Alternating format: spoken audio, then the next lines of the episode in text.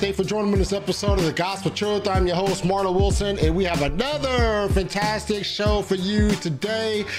The final debate, the final show of 2023. Can you believe it?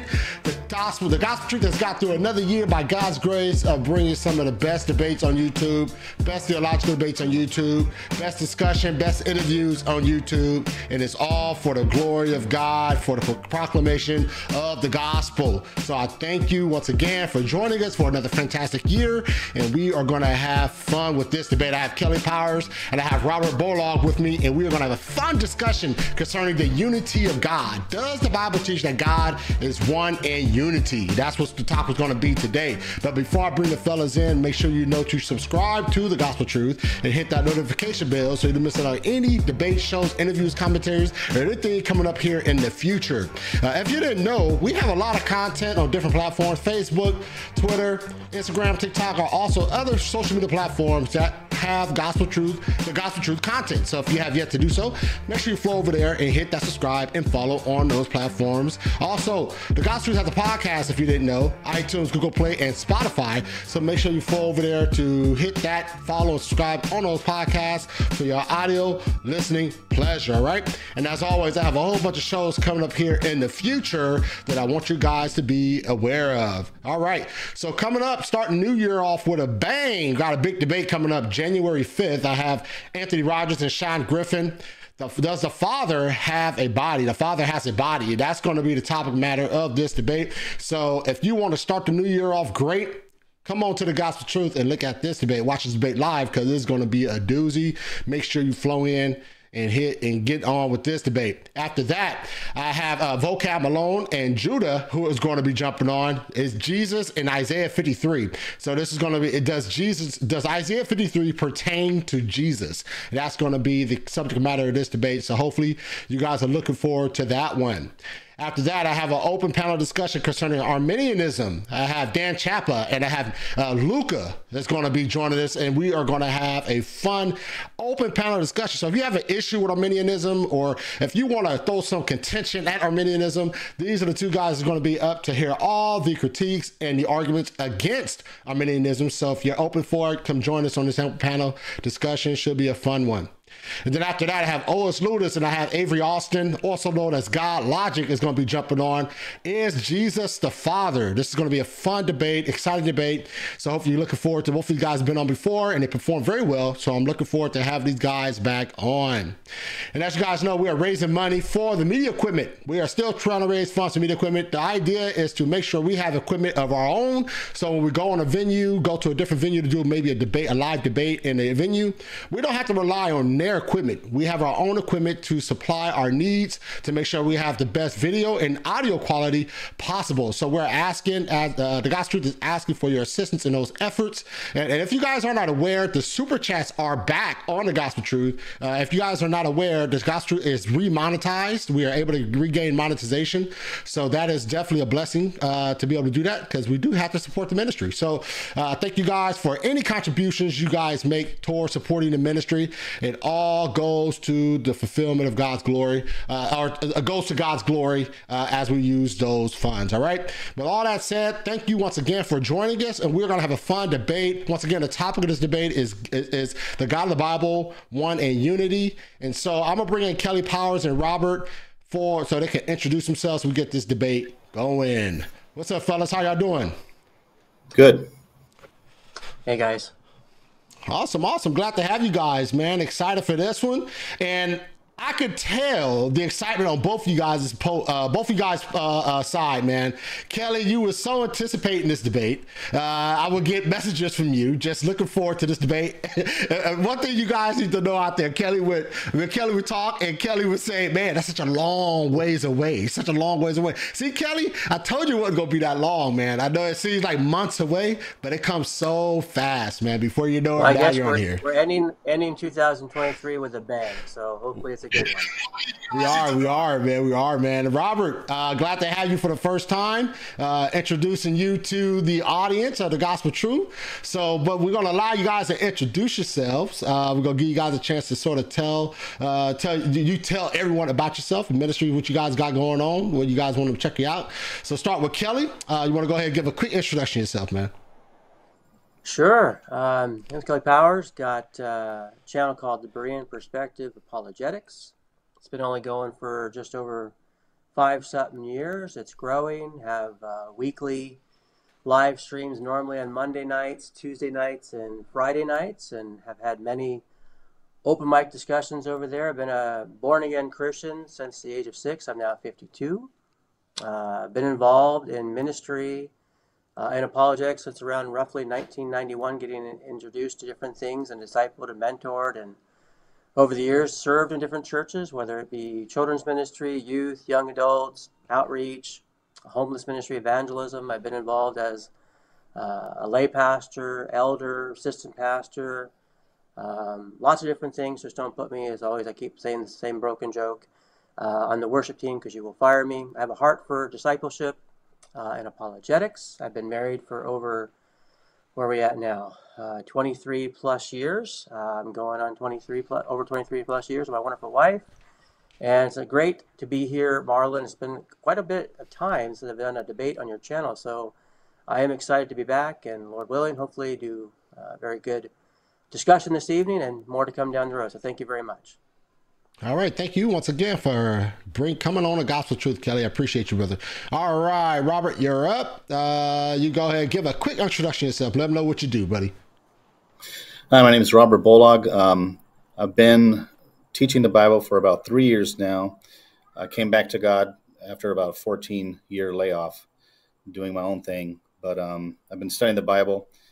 And uh, not only that, but um, I've been really involved in uh, Christian apologetics presuppositional apologetics against atheism and so on. So I have a page. It's called Atheism Defeated, and um, you know I post stuff there. And so uh, my my uh, introduction to uh, Kelly Powers is really good because I got to study the Bible more and get back into reading the Bible on certain topics that I've believed for years. So I want to put it to the challenge today. All right, all right. You're definitely going to be able to do that, Robert. You're definitely going to be able to put it to the challenge. But you have a worthy opponent in Kelly Powers, man. So it's going to be a tough cookie to take tackle Kelly, man. So we're going to jump into this real quick. I think are you there? Oh, Kelly, you there? Okay. I thought I lost you for a minute there, Kelly. All right, we're going to jump into this, though. The topic of this debate is Is the God of the Bible one in unity? Kelly is arguing the affirmative. Robert, you are arguing the negative. And we're going to start it off with 15 minute opening statements. We're going to follow that with seven minute rebuttals. And then we're going to have a 40 minute cross sex with both of you. will get 20 minutes each to lead with questions. And then we're going to have a five minute closing. And then we're going to have a 20 minute Q&A from the audience. Sounds good? Sure. Just make. I just uh, adjusted my mic. Is it still coming in good? Yep. Your mic is great. Okay. I had an issue a second ago, so now it's better. Good. Good to hear. Yep. Excellent. Excellent. All right. So Kelly, you are going to need affirmative, so you're going to be uh, pre- presenting first. Yes. Um, and if you want to get your PowerPoint going. Get- Thank you, Marlon. Thank you, Robert, for this debate. Thank you for all who are here listening. My hope and prayers that you get blessed by this and challenged by the same time. Is God one in unity? What does the Bible teach? I believe that the Bible teaches that there is one God revealed through three persons. I believe the Bible teaches God is one. What does that mean, God is one? What does that mean? How is that word used? Why is that important in this debate? The church is one. The Bible teaches that there is one church, one body of Christ, yet many members. What does that mean? And how is that word used? Why is that important to this debate? I believe the Trinity is one. The Bible teaches that the Father is God, Jesus is God, and the Holy Spirit is God, yet distinct persons. What does that mean? And how can God be one in three distinct persons? I'm going to share a few different things in part one the Jewish perspective, Jewish Christian perspective. What do words mean? How words are understood in context and God revealed as a unity. For example, in the article, Is the Trinity in the Hebrew Scriptures, according to an article from Jews for Jesus, who are Messianic Christian Jews, they talk about Genesis 1 5 about being evening and morning, comprising one echad, one day. Genesis 2.24, a man and woman come together in marriage, the two shall become one. echad, flesh. Ezra 264 talks about the whole assembly coming together. They were one together, echad. Ezekiel 37:17 talks about two different sticks representing two different nations. They become one. What we see here is the word echad is used as a compound unity and not as a singularity. What a note also from here for Jews, Jews for Jesus state about the word yachid, which is another Hebrew word for one, an absolute one, and they're what's known as the 13 articles of faith.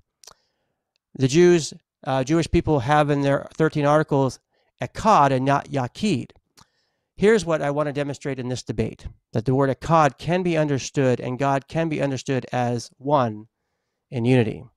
From James A. Swanson, Dictionary of Biblical Languages, Semantic Domains, Hebrew Old Testament states, in regards to the word Echad, under number four, one, that which is united as one in contrast to separate parts. And notice the reference here, Genesis 2.24, and Deuteronomy 6:4. From what's known as the BDAG, Bauer, Arndt, and Danker, in reference to the word heis. Notice the Old Testament, when it was being translated from the Hebrew scripture into Greek, it was the Greek Septuagint. Heis was the word that replaced echad. Here, um, BDAG notes, with focus on a quantitative aspect, one, in contrast to parts of which a whole is made up. Notice it goes on to say Matthew 19.5, highlighted Mark 10.8, 1 Corinthians um, 12, 12, 20. Also has a note of Genesis 2.24, all showing how the word heis with also kod can be used as unity. For example, it also talks about Ephesians 2, two groups, two united groups being together, both the Jews and the Gentiles. So here we see Genesis 2.24, they shall become one flesh. Matthew 19.6, they are no longer two, but one flesh. Mark 10.8, the two shall become one flesh. So we see how the word echad or heis can be used as unity. More examples in the New Testament, Galatians 3.28.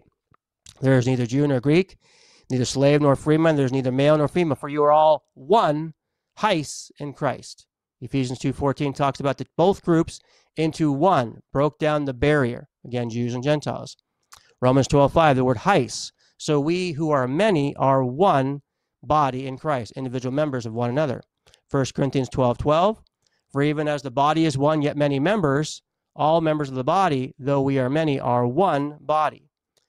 1 Corinthians 12 20. But now there are many members, but one body. So showing how this word can be used. Now in the Old Testament, what we see is a plethora of scriptures that I'm going to demonstrate. Not all of them, but some of them are sure. Genesis 1:26 says, God said, Let us make man in our image. So we went from a singular to a plural. Genesis 3:22. Then the Lord God said, Behold, the man has become like one of us. Genesis 11:7. Come, let us go down and confuse their language. Three different examples written by Moses, how it went from singular to plural in reference to God being demonstrated. We also see in Genesis 19, 24, and 25. Then the Lord rained on Sodom and Gomorrah brimstone and fire from the Lord out of heaven. Notice we see two, one in heaven, one on earth, two being demonstrated here. To back that up, to confirm it even more with biblical evidence, Isaiah 13, verse 17 through 19, Jeremiah 50, verse 40, Amos chapter 4, verse 10 through 11, we see three different scriptural examples to back this up that there were two who were involved in Genesis 19:24 as the Lord, as God, giving confirmation. Not only that, we see other scriptures. For example, Hosea chapter 1, verse 6 through 7, talking about here, the Lord is speaking. The Lord said to him, and it goes on to say in verse 7 But I will have compassion on the house of Judah and deliver them by the Lord their God. So the one who is speaking is the Lord, and then it says, and by the Lord their God, showing again distinction, something of unity. Isaiah 6 8. Then I heard the voice of the Lord saying, Whom shall I send? Who will go for us? Isaiah 48 12 through 16, another example. The one who is speaking, make no mistake about it, is the Lord, is Yahweh here. Notice how it says here, Listen to me, O Jacob, even Israel, whom I've called. I am he. I am the first. I'm also the last. It's the same speaker all the way through. When we get to verse 16, come near to me. Listen to this. From the first, I have not spoken in secret. From the time it took place, I was there. Some people try to say this is Isaiah. Not a chance. And now, the speaker, who is the Lord, first and last, says, And now the Lord God has sent me and his Spirit. Part two, New Testament. I believe by looking at who Jesus is as pre existence and the deity of Christ will point to the Trinity because there's no question about who the Father is. We're going to look at the Holy Spirit as a distinct person from the Father and the Son. We're going to look at Trinity involved in creation and why this is important. In the New Testament, specifically in John's writings, his gospel and his epistles, we see in John's writings over 40 times, we read that Jesus, the Son, Jesus is sent from the Father into this world. Eight times we read that Jesus is going back to be with the Father where he was before. Jesus is God, John chapter 1. Many examples of Jesus being called God. John chapter 1, verses 1 through 3. Jesus is equal with the Father, we see in John chapter 5, verse 18 through 23, and John 10 30, showing equality. We see that Jesus came to reveal who the Father is, John 1 18, John 14, verses 1 through 12, showing distinction of persons, and he also came to reveal the Father. Jesus is the image of the invisible God. God come in the flesh, Colossians 1.15, Colossians 2.9, and Hebrews 1.3. Different examples. We see something amazing in John chapter 8, pointing to his pre-existence as the eternal I am, the one who spoke with Moses in Exodus and Abraham saw in Genesis. In John chapter 8, verses 53 through 59, we see Jesus claiming to be the Yahweh that Abraham saw and spoke with Moses in the Old Testament. Another great example is in Hebrews chapter 1, verses 5 through 12. We see something very good that the Father speaks in reference to the Son. In verse 10 through 12, the Father calls the Son, meaning Jesus, he calls the Son Yahweh, the Lord. It's a direct reference back to Psalm 102, verses 24 through 23, sorry, 27. And it says there that the Lord who created all things. Also, in reference to Jesus, we see Jesus claiming to have pre existence. In John chapter 6, verse 38, for he says, For I have come down from heaven not to do my own will, but the will of him who sent me. Notice he was sent by someone else other than himself. He came not to do his own will, and he came down from heaven. John 6 62. What then if you see the Son of Man ascending to where he was before? Where was Jesus before? He was with the Father in the heavenly realm, which we also see a picture of in Daniel chapter 7, verses 9 through 13. In John chapter 16, verse 28, Jesus says, I came forth from the Father and come into the world. I am leaving the world again and going to the Father. John 17, 5. Now, Father, glorify me together with yourself with the glory I had with you, meaning the Father, before the world was. The Holy Spirit something that we don't talk about much, but is so important. In John 14, verse 16 through 17, and John 14, 28, and in John 15, 26, and in John 16, verses 5 through 15, we see more taught from Jesus about who the Holy Spirit is in these verses. In these scriptures in John's gospel, we see the Holy Spirit is identified 29 unique, distinct times by Jesus as He, Him, and Himself from the Father and the Son, distinct from the Father and the Son.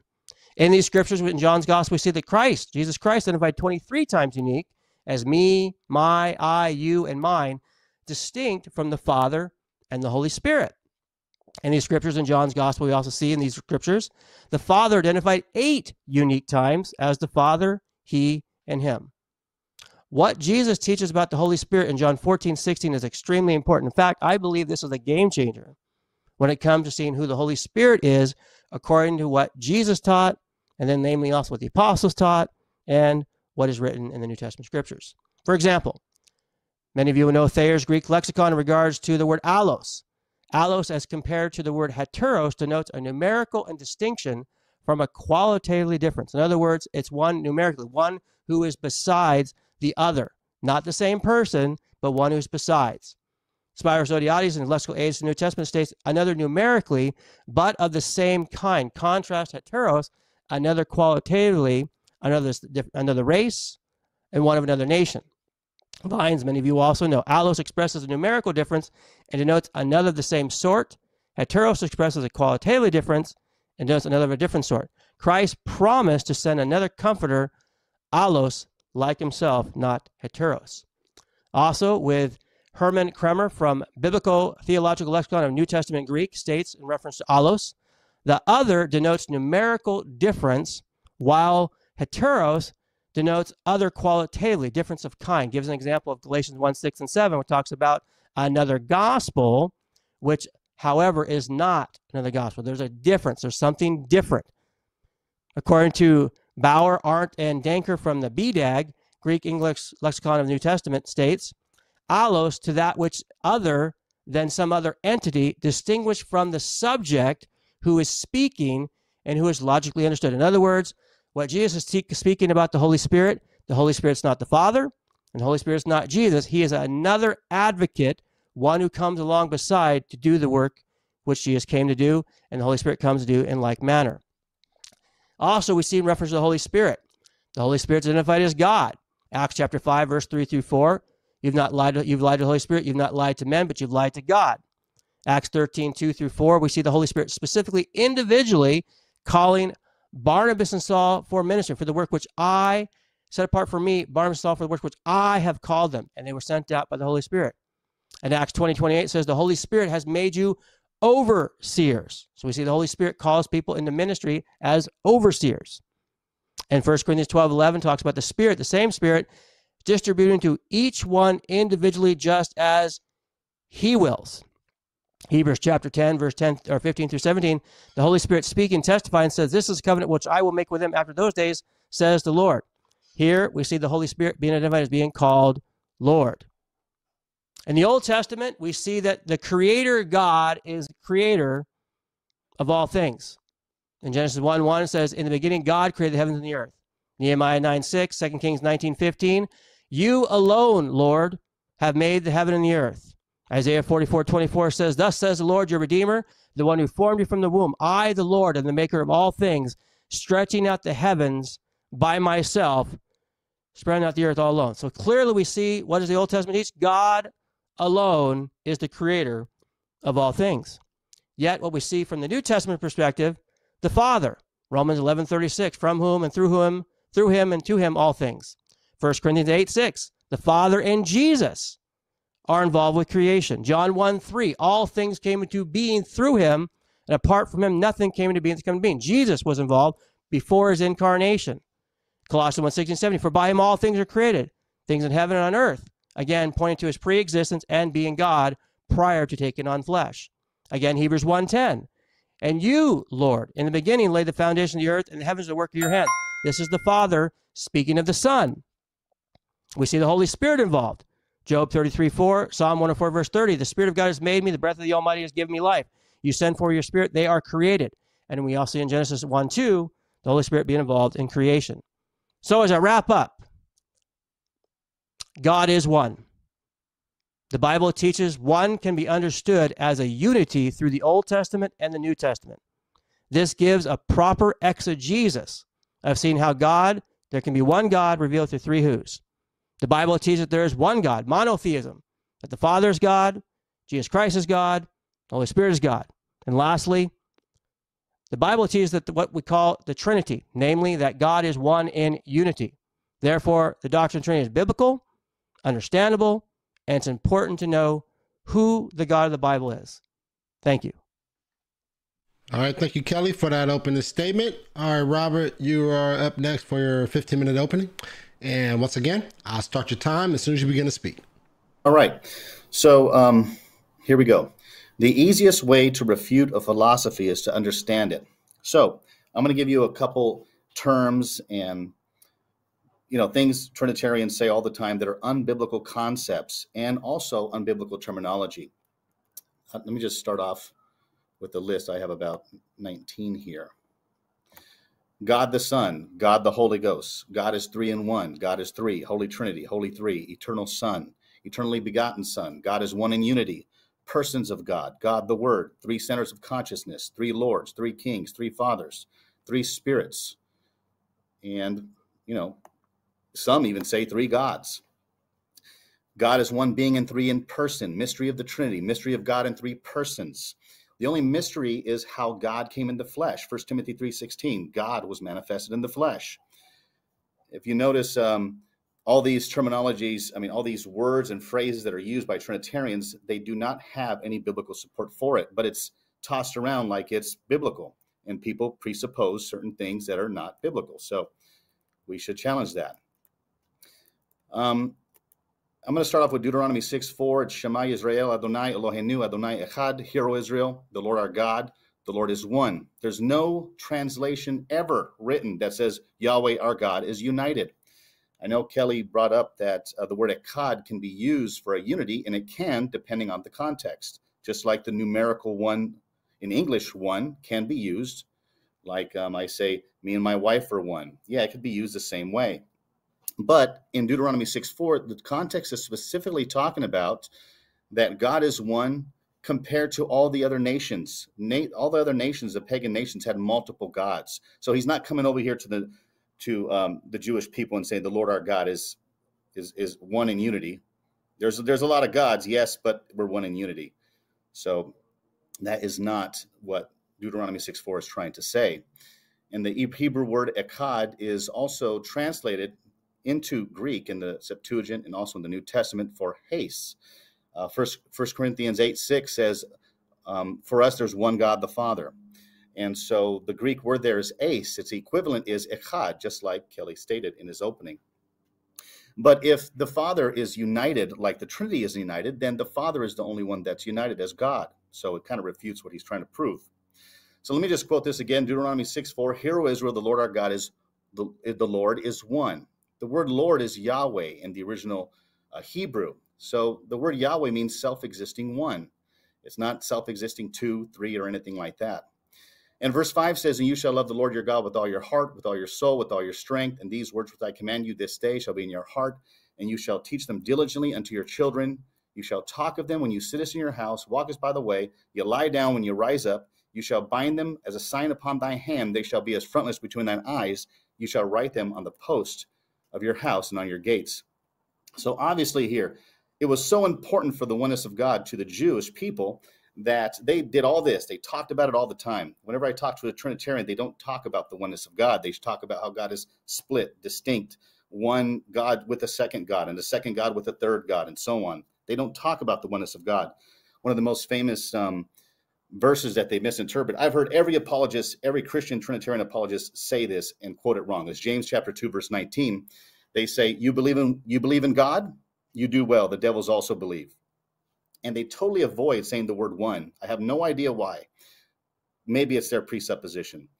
But um, let's continue. So, Old Testament, Exodus 20, verse 3 says, No other gods before me. You shall have no other gods before me.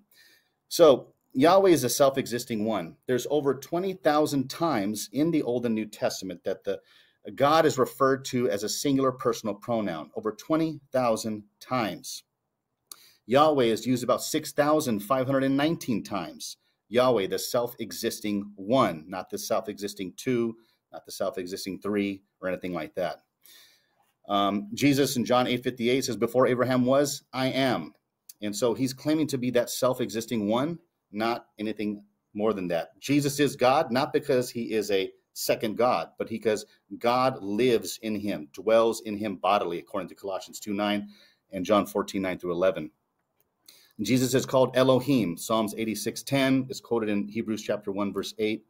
Uh, Psalm 45. Actually, Psalm 86 10 is talking about Yahweh being the only Elohim. And in Psalm 45, it's the same author, David, he's saying that the uh, Elohim is Yahweh and that is Jesus Christ in the New Testament. Let's go to Isaiah 43, 10 through 11. You are my witnesses, says Yahweh, and my servant whom I have chosen, that you may know and believe me, that and understand that I am He. Before me there was no God formed, neither shall there be after me. Singular personal pronoun. I, even I, am the Lord, and besides me there is no Savior. The New Testament, Jesus is the Savior. Obviously, He is the one God incarnate. Isaiah 44, 6, thus says the Lord, the King of Israel and his Redeemer, the Lord of hosts, I am the first and I am the last, and besides me there is no God. Jesus quotes this in Revelations chapter 1, 17, I think it is. It says, I am the first and I am the last, and I was dead and alive forevermore. So he quotes this passage specifically from Isaiah. And literally, think about it. I am the first and I am the last. He almost finished it. Besides me, there is no God. If Kelly thinks Jesus could not say, Besides me, there is no God, but he says, No, there's the Father and the Holy Ghost, and they're not all revealed in Jesus, then this is my point. He, they're making Jesus a lesser God or a demigod or a part of God, partial revelation of God, one third of God, whatever you want to call it. Isaiah 44 8, do not fear nor be afraid. Have I not told you from that time and declared it? You are my witnesses. Is there a God besides me? Indeed, there is no other rock. I know not one. 1 Corinthians chapter 10, verse 4 says that Christ is the rock that followed them, and that rock was Christ. If that rock was Christ, then obviously there is a God. Is there a God besides me? Indeed, there is no other rock. I know not one. Isaiah 44, 24. Thus says the Lord your Redeemer, and he who formed you from the womb. I am the Lord who maketh all things, who stretched out the heavens all alone, who spreads all the earth, abroad the earth by myself. It can't get any clearer than that. And so I have a number of uh, imagery of how Old Testament uses uh, terms or words to relate to God. For example, husband. God is called the husband of Israel. New Testament, it's Christ. Second uh, Corinthians 11, 2. Psalms 23, God is the shepherd. John uh, 10, Christ is the shepherd. Like I said, there's no other rock. God is the, the, the rock. Isaiah 44, 8, Christ is the rock. 1 Corinthians 10, 4. God of gods. Uh, God is the King of kings. But maybe if you're a Trinitarian, you might want to interpret it not a God among, I mean, they might say God among gods, right? But I think it's saying God above gods. So I think it would probably be better to interpret it that way. So, King of Kings, not King among kings, but King above kings. He's the creator. And we already know that he is the creator all alone and by himself. And um, the Holy One, he's called the Holy One over 50 times in the Old and New Testament. God is called the Holy One, never Holy Two, Holy Three, Holy Trinity, or anything like that. There's only one Spirit, one Lord, one God and Father of all, who's above all, through all, and in us all. And so here's some anthropomorphic, I can't even say the word, imagery when God uses uh, certain terms to describe himself. He says, My hand, my face, my arm. It says, uh, Moses spoke to God face to face, face to face, mouth to mouth, as uh, one uh, person talks to his friend. And so that is important in the Old Testament, but some say, well, that's that's the Old Testament revelation. Well, let's go to the New Testament, Mark 12, 28 through 30. A scribe came to Jesus and said, Lord, which is the first of all the commandments? Jesus answered and said, The first of all the commandments is, Hear, O Israel, the Lord our God, the Lord is one. Hear that. Jesus is claiming the same commandment as the top commandment of all. And a, a Trinitarian might say, Hear, O Israel, the self existing one is a unity of gods. Maybe they say that. I don't know. Of course, Kelly's probably going to deny that. I hope so. Verse um, 30, it says, And you shall love the Lord your God with all your heart. He quotes again Deuteronomy chapter 6, Mark 12, 32 said, Well said, teacher, you have spoken the truth, and there's one God, and there is no other. Allos, the same Greek word that Kelly's going to use in uh, John chapter 14 when it comes to the Holy Spirit. So, according to Jesus here and the um, man, the scribe, he says, Then there is no other. There's no other of the same kind, allos. And there's none other but he, singular, masculine, singular. Now, when Jesus saw, he answered wisely or intelligently he said to him, You are not far from the kingdom of God. So, according to Jesus, he didn't correct him and say, Hey, wait, wait, there, there's two more you're missing here. He didn't say that. He says, He answered wisely. Now, there's 613 commandments in the Bible, but there's only one that is the greatest commandment according to Moses and according to Jesus. So, what is our hermeneutical principle when we come reading the Bible? I know I've read a lot of books on hermeneutics and they all give these rules, five, six rules, 10 rules, or whatever. But I think the rule should be in every hermeneutical book is that God is one, absolutely one. So if I read a passage that causes me to split God, divide God, or anything like that, I'm in error in my interpretation. Mormons have a problem with this. They see pluralities every, everywhere. Everywhere they'll see plurality of gods. Why? Because they believe in a multiplicity of gods. I would recommend Trinitarians not do that. Many exegetical scholars do not uh, they really lean on my side when it comes to certain passages that are disputed among us. I'll give you um, a couple um, people. I got four minutes. That are trinitarian scholars. So let me give you a Frank Stagg. He says, but what began in an insistence upon triunity eventually became an emphasis upon the threeness and increasing jeopardy of the belief in oneness. To the term Trinity were soon added the terms persons, three persons, three persons in the Godhead, and even the ranking of the persons at first, second, and third. Thus, Trinitarianism was fast on the way to tritheism, a de facto belief in three distinct gods. That's uh, Frank Stagg. He's a professor of New Testament interpretation, Southern Baptist. I, I think he uh, passed away a few years back. Here's Alister McGrath. He says, by stating that there were three persons but only one God, Tertullian was asserting that all three major roles in the great drama of human redemption are played by the one and the same God. The three great roles in the, in the drama are played by the same actor, God. Each of these roles may reveal God in somewhat different way, but it is the same God in every case. So when we talk about God as one person, we mean one person in the modern sense of the word. And when we talk about God as three persons, we mean three persons in the ancient sense of the word. Confusing these two senses of the word person inevitably, inevitably I can't even read it, leads to the idea that God is actually a committee. Here's Charles, uh, Dr. Charles Ryrie. But many doctrines are accepted by evangelicals, being clearly taught in the scripture for which there are no proof text. The doctrine of the Trinity furnishes the best example of this. It is fair to say that the Bible does not clearly teach the doctrine of the Trinity. Trinitarian professor, Dallas Theological Seminary. Dr. James White, he says, even a lot of our seminary grads would struggle with the, he's speaking about the doctrine of the Trinity.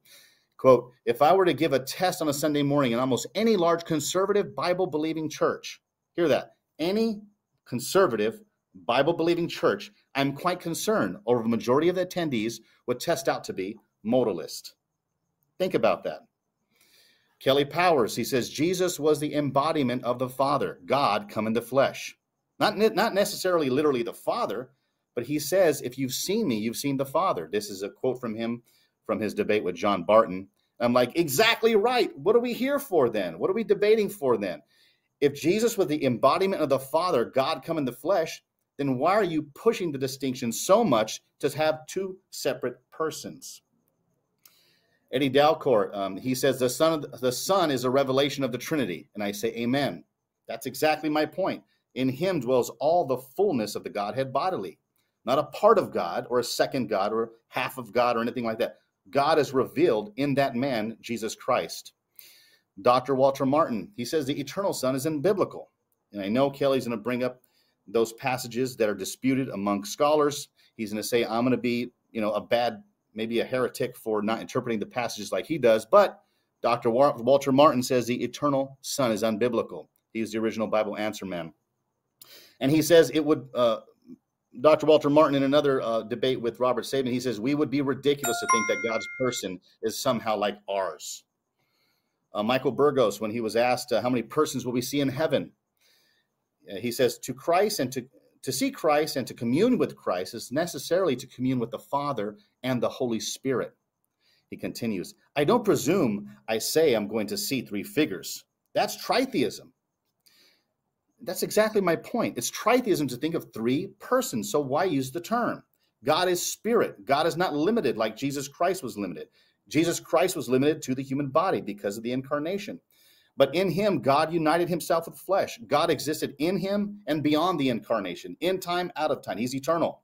But he still was the visible image of the invisible God, the express image of God's person. So, who do Trinitarians even show up to a debate like that? Mean, like, why are you saying that three persons are so necessity that you have to force it into the Bible? Um, I think the problem with the word persons is that humans are persons, and God is not a person like humans are. So when you divide God into the three, then that means God is only limited to three locations. You got God over here and God over there and God over here, but that's it. That's it. All right, that's time, Robert. Thank you so much for your opening statement. All right, Kelly, you're back in the seat for your seven minute rebuttal. And right now, you're still showing your presentation, Kelly, or you're still sharing screen, so I don't know if you want to log off of that and uh, get your screen back up or how you want to do it. What's going on here? Can you still hear me? Yeah, I can hear you, but it's not showing your your video, your camera. It's just showing like you still are sharing your. uh There are you go. Back? Yeah, you're back now, Kelly. You're back now. All right, that was weird. I don't know what this is so weird. Anyway, thank you very much. I'm all, I'm all good here. You are all good, and I'll start your time as soon as you begin to speak. Thank you very much. Appreciate that. Thank you, Robert, for your opening. Um, interesting comment. Seven minutes doesn't go extremely fast, so I try to do the best I can with certain notes for sure. You know, when it talks about Trinitarians have lots of terminology, God the Son, or different things like that, a lot of times that, that's just how different people will try to explain things. I don't normally do that, and you, you, I'm sure you've never heard me use the expression God the Son. That's not a, a normal thing I would use. If anything at all, I would say the Father calls the Son, or Jesus the Son in Hebrews one. Uh, you went to Hebrew or Deuteronomy six four, and you said that there's no translation that says united. That's that's correct. It, it has the word one. That's why I went through actual scholarship demonstrating how that word echad is used and also how the Greek word heis is used in unity and even referencing Deuteronomy 6 4. Now, the point is that there is no direct verse anywhere in the Old Testament that ever says God is only one person. You will never find, just like you, you people want to attack the Trinity and say there's no word Trinity. Granted, okay, you got it. There's no word theocracy, there's no word eschatology or soteriology or whatever else. We go down the line. The bottom line is, though, is that when it has the word echad or heis, depending upon what we're looking at, there are plethora of examples that can demonstrate that there is a unity involved. That's the whole point. I'm not using Deuteronomy 6 4 to prove the Trinity. I use it to demonstrate you can't use that to refute the Trinity. If you can provide a single reference where it says explicitly God is only one person, you win the debate as a oneness person because that's your perspective. You have a oneness perspective. Going on here, um, you talked about the issue of uh, no single scripture talks about God. Well, what about Genesis 126, Genesis 322, Genesis 11, 7, where God said, let us? Or Genesis 19, 24, where it says, the Lord, Yahweh, rained fire and brimstone from Yahweh out of heaven. And we have Isaiah 13, Jeremiah 50, and Amos chapter 4, verse 10 and 11 all demonstrated that there were two who were involved in that. Now, you did talk about James 2.19. Yeah, a lot of people don't say uh, God is one. I get that. No big argument there. I wouldn't object uh, to that. It's not a big deal. It just says God is one. Same word, heis. Again, same kind of word that's used for the body of church. Galatians 3.28. So there's neither Jew nor Gentile, male nor female, bond, slave, or free man. We are all one, heis, in Christ. The bottom line is, in this debate that's going to be getting to in the cross examination, is demonstrating that Jesus is not the Father, Jesus is not the Holy Spirit, Jesus is a distinct person. So you, of course, believe Jesus is God, but you believe he's the Father, right? That's the problem. You talk about all these different verses, thousands of whatever personal pronouns. Granted, yes, we can see a lot of that in the Old Testament. No doubt. No disagreement there, for sure. How many verses, though, would we need if we're talking about, let's say, example, the resurrection of Jesus Christ? How many New Testament verses would we need to believe that Jesus was resurrected? Would one be enough? Two, three, four, five? Do we need 20,000? Or would handful, double digits be enough? There are countless examples, Old and New Testament, where the word one is clearly used as a unity. So even though there may be all these thousands that you think proves it, actually this proves the Trinity. One of the verses you brought up, Isaiah 44, 24, says, Jehovah alone or Yahweh alone is the creator. By myself made all things. Yet the Bible says the Father was involved, 1 Corinthians 8, 6, and Jesus in that passage. The Holy Spirit's involved in Psalm 104, verse 30, Job 33, verse 4, Genesis 1, 2. All three are involved. That actually proves the triunity. So the very verse that you, as a classical Unitarian or a oneness person or anyone else out there listening, that verse actually supports the Trinity, ironically.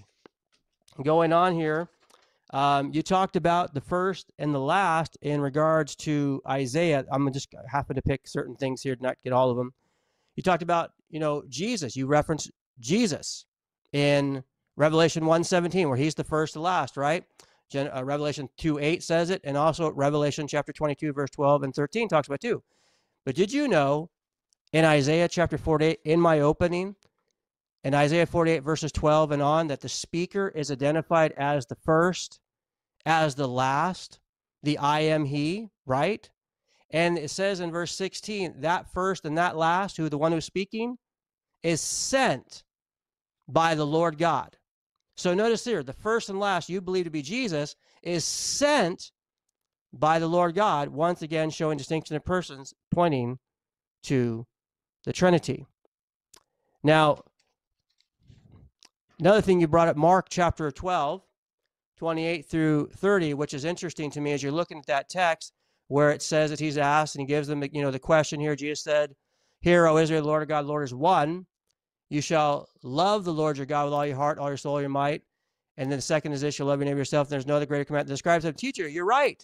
You truly state that he is one. And there's no one else beside him, as if like Jesus needed that approval, right?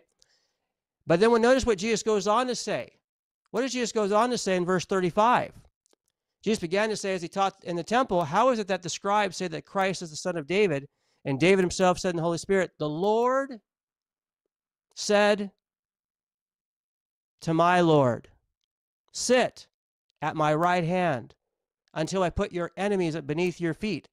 That's the same one here that Jesus is speaking of too. And he goes on to say, The Lord said to my Lord, He says, How does he call him the Son? In what sense? This is pointing to Jesus being that Lord who was with the Father from the very beginning. So the very text that you point to as Unitarian goes on to backfire and refute you. Now, I'll leave it this as my time is wrapped up. You referenced me in a debate with John Barton. I'm sure that you, and you corrected yourself because I have never said that Jesus is the embodiment of the Father. And if I did, I would have corrected myself because that's oneness heresy. But I did say Jesus is the image of the invisible God that you alluded to. Jesus said, If you've seen me, you've seen the Father, meaning that he is one with the Father by nature with the Father and was sent for the Father. And if you keep reading John 14, 9, verse 10, 11, and 12, what does it say? I'm going back to the Father. So therefore, it proves Jesus is not the Father. Thank you. All right. Thank you, Kelly, for that rebuttal. All right, Robert, you're back in the seat for your seven minute rebuttal. And I'll start your time as soon as you begin to speak. Okay.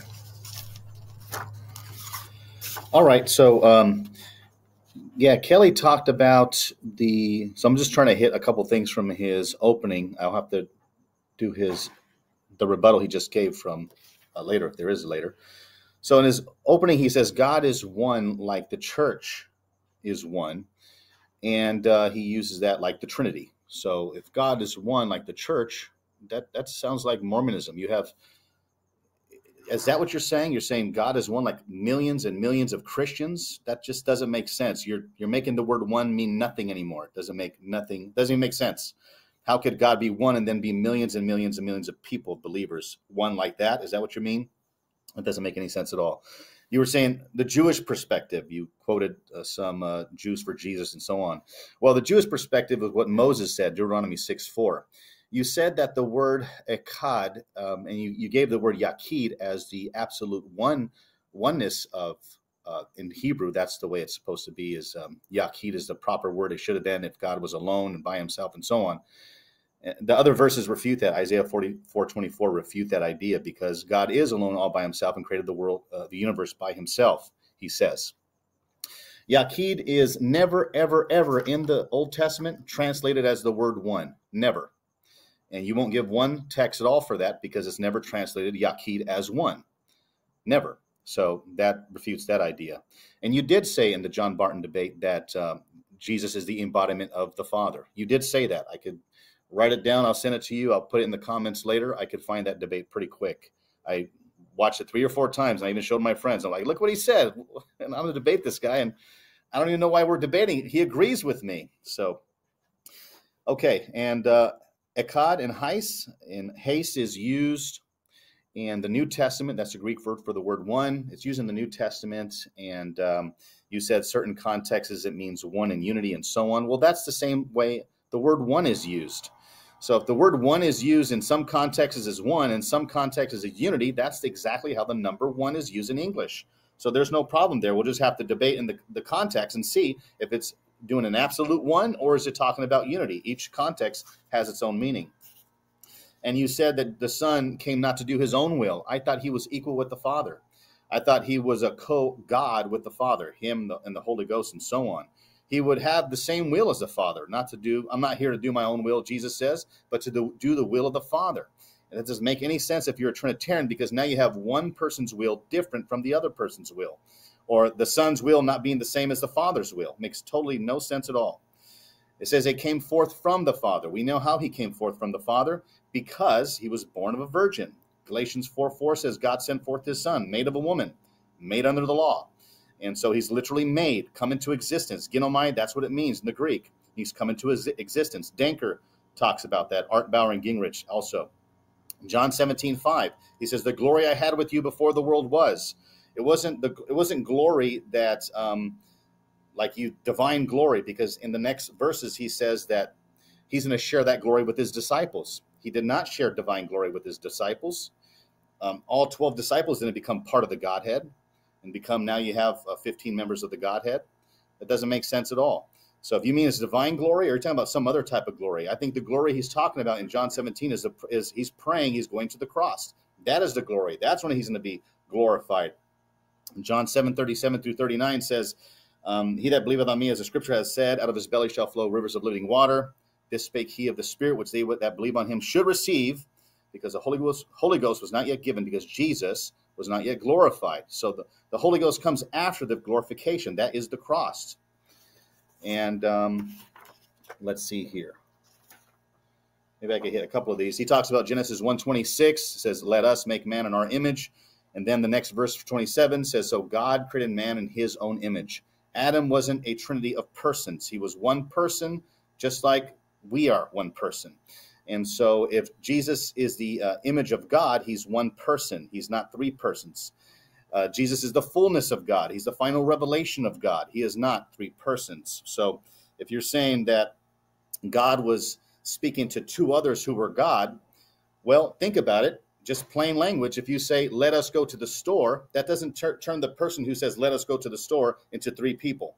So I think you're reading too much into the text. I think it was the angels that were with him every time in the Bible that Jesus, um, um, well, Jesus is later, but God speaks in the Old Testament. He's talking about, uh, he's always with angels. Isaiah 6 8, you brought up. That's a perfect example. He says, Whom shall I send and who will go for us? And that's what I was going to say. That's Jesus on the throne in Isaiah chapter 6, verse 8, according to John chapter 12.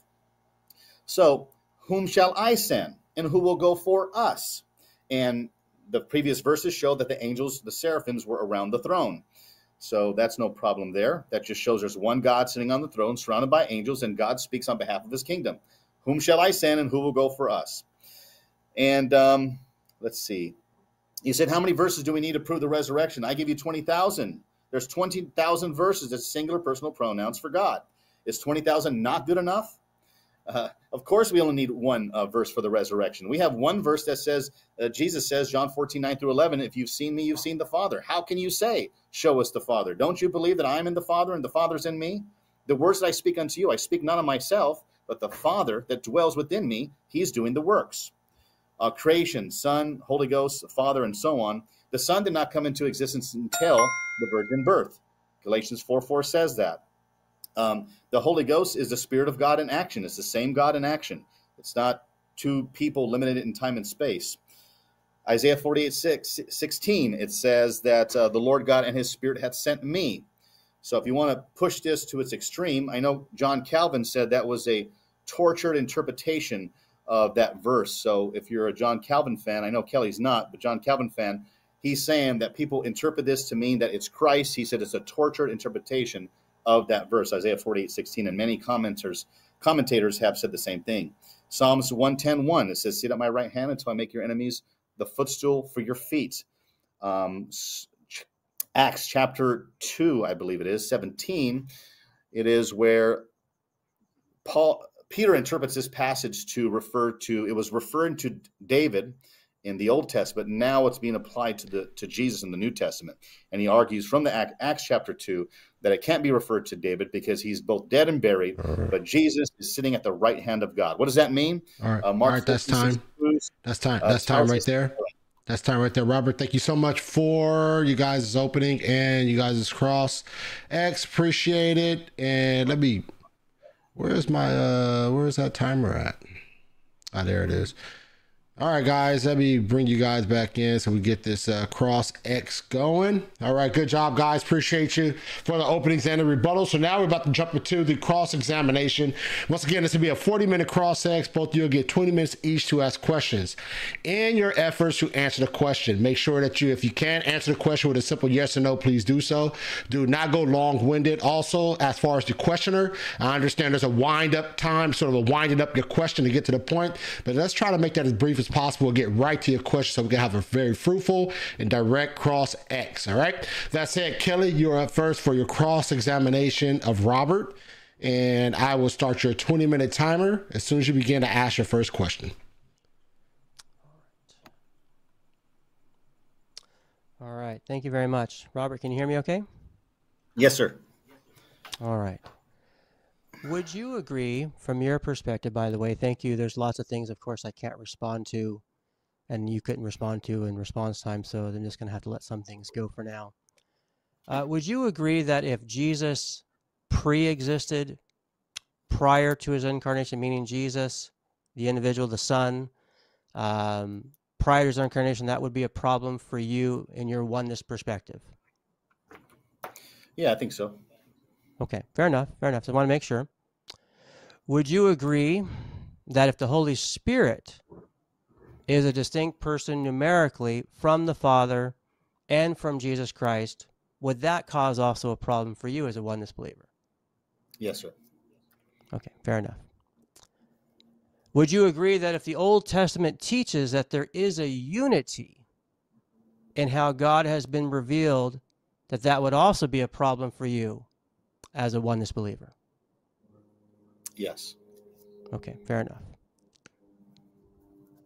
Would you agree that if Jesus pre existed prior to his incarnation, and that the Holy Spirit is another one numerically from the Father and the Son, and that the Old Testament teaches that there is a unity that's been revealed, that God's been revealed, that this would actually point to the doctrine of the Trinity? Say that one more time. I'm sorry, I'm writing notes. Go ahead. That's fine. I'll, I'll, I'll, read, I'll read it slower. I'm even sometimes have to even correct my own words here. Sometimes it's funny. Would you agree, since based on what you've shared so far, the three questions already previous, would you agree that if Jesus pre-existed prior to his incarnation, the Holy Spirit is another numerically person that is distinct from the Father and the Son, or Jesus, and that the Holy that the Old Testament teaches that there is a unity in how God has been revealed, would you believe that that would point a person to believe the Trinity is possible or biblical? Yes, if it says persons, then yeah, of course. Okay, I'm just I'm just trying to get the gist, you know, just where we're at here, right? And I assume that all these answers that you gave is what you would give. I just wanted to make sure for clarity. All right.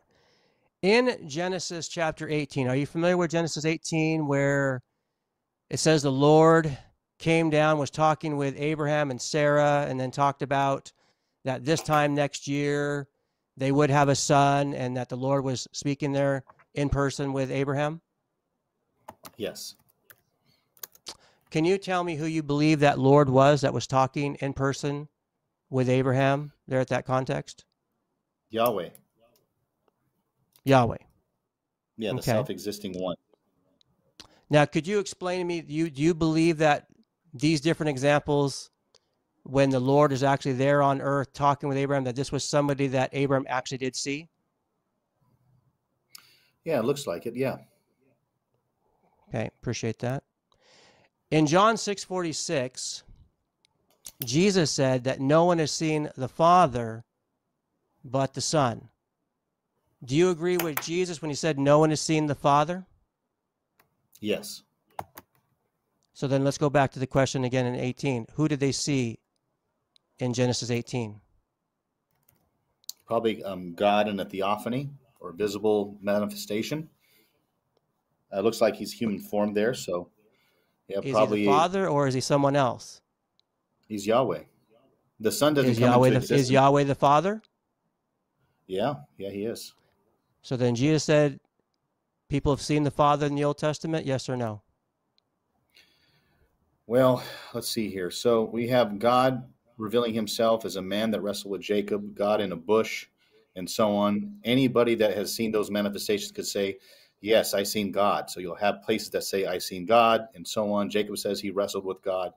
But obviously, it's it's not going to be God. It's going to be an a, a, temporary manifestation of God. We wouldn't say the bush is God, you know, or sitting in, in, the, a throne in so heaven. are you saying like that, that something or someone else other than God, the Father, actually appeared to all these people? No, I'm just saying it's a theophany or a temporary visible manifestation of God. So again, so if they did have a theophany and only the Father is God and they saw God in the Old Testament, yet how do you explain Jesus said no one has seen the Father? Yeah, probably. Again, it's a visible manifestation. Um, like just like the like again the bush. Wouldn't you say? Wouldn't you agree that? Well, I can't ask you the question, I guess, but I would agree that if if someone saw the bush, the angel of the Lord speaking from the bush, they would say they seen God. But according to John, and according to John uh, chapter uh, one eighteen and six, I think six forty six, you quoted. Is that right? Um, no one has seen God in any time. So they're saying that God has never seen God's glory, His um, in anything like that. So it's going to be I a temporary. I didn't, directly quote the other ones on that one. I just quoted John six forty six. Oh yeah, okay, yeah. I, I, was just talking about John one eighteen. That it right. says. Oh, I did uh, that no in my opening. That Jesus came to reveal the Father in my opening. Correct. Yeah. Yeah. But here's my point. Yeah, well, what you just said, though. So let's let's just go off Yeah. what you just said here. So based on what I've asked you, theophanies, different ways how you know even Genesis 16 with Hagar, she sees the angel of the Lord and identifies him as Yahweh as Lord and says, "I've seen face to face, and my life was spared." So all these different places in the Old Testament, which I do believe they are theophanies. My question to you again, though, is: You believe all these examples are in fact Yahweh, God, who is only the Father, correct? Yes. So then the question that comes back to it, though, then if Jesus said that no one has seen the Father, wouldn't this kind of cause a problem then if we have all these examples, countless, many examples, I just highlighted just a couple right now, where we've seen people see theophanies in the Old Testament, where they've seen God, and yet we see Jesus say no one has ever seen the Father. If they didn't see the Father, and you believe Yahweh's the Father only, and you agree that people have seen Yahweh in the Old Testament, yet Jesus said no one's seen the Father, then who else could they have possibly seen? Yeah, well, uh, Hebrews 1 1 says God has in these last days spoken to us by its Son. God has spoken in different ways, in different manners, through the prophets. So only in the last days, in the first century, God spoke through the Son. So if you're thinking that the Son existed back then, well, it contradicts Galatians 4 4. God sent forth the Son made of a woman. He was called the Son of God, Luke 135, because the Holy Ghost overshadowed Mary. So the Son did not exist. The Son is purely relational. It's only talking about Okay, the I, I disagree. I'm going to move on, though. You've answered it a few different times, and I think you get the thrust of my question. I get it. Okay. Uh, my next question to you is I'll read it out loud to you, but you can also turn to it if you like. In John chapter 8, the classic example where Jesus is debating the Jews and the back and forth going on. We know going up, and we're getting towards verse 39. I'll read it out loud. They answered and said to him, meaning Jesus, Abraham is our father. Jesus said to them, If you are Abraham's children, do the deeds of, of Abraham. Verse 40 But as it is, you are seeking to kill me, a man who has told you the truth, which I heard from God. This Abraham did not do. My question to you is, is when did Abraham not try to kill Jesus? Well, if you believe Jesus is the one eternal God, then then that that's that's perfect.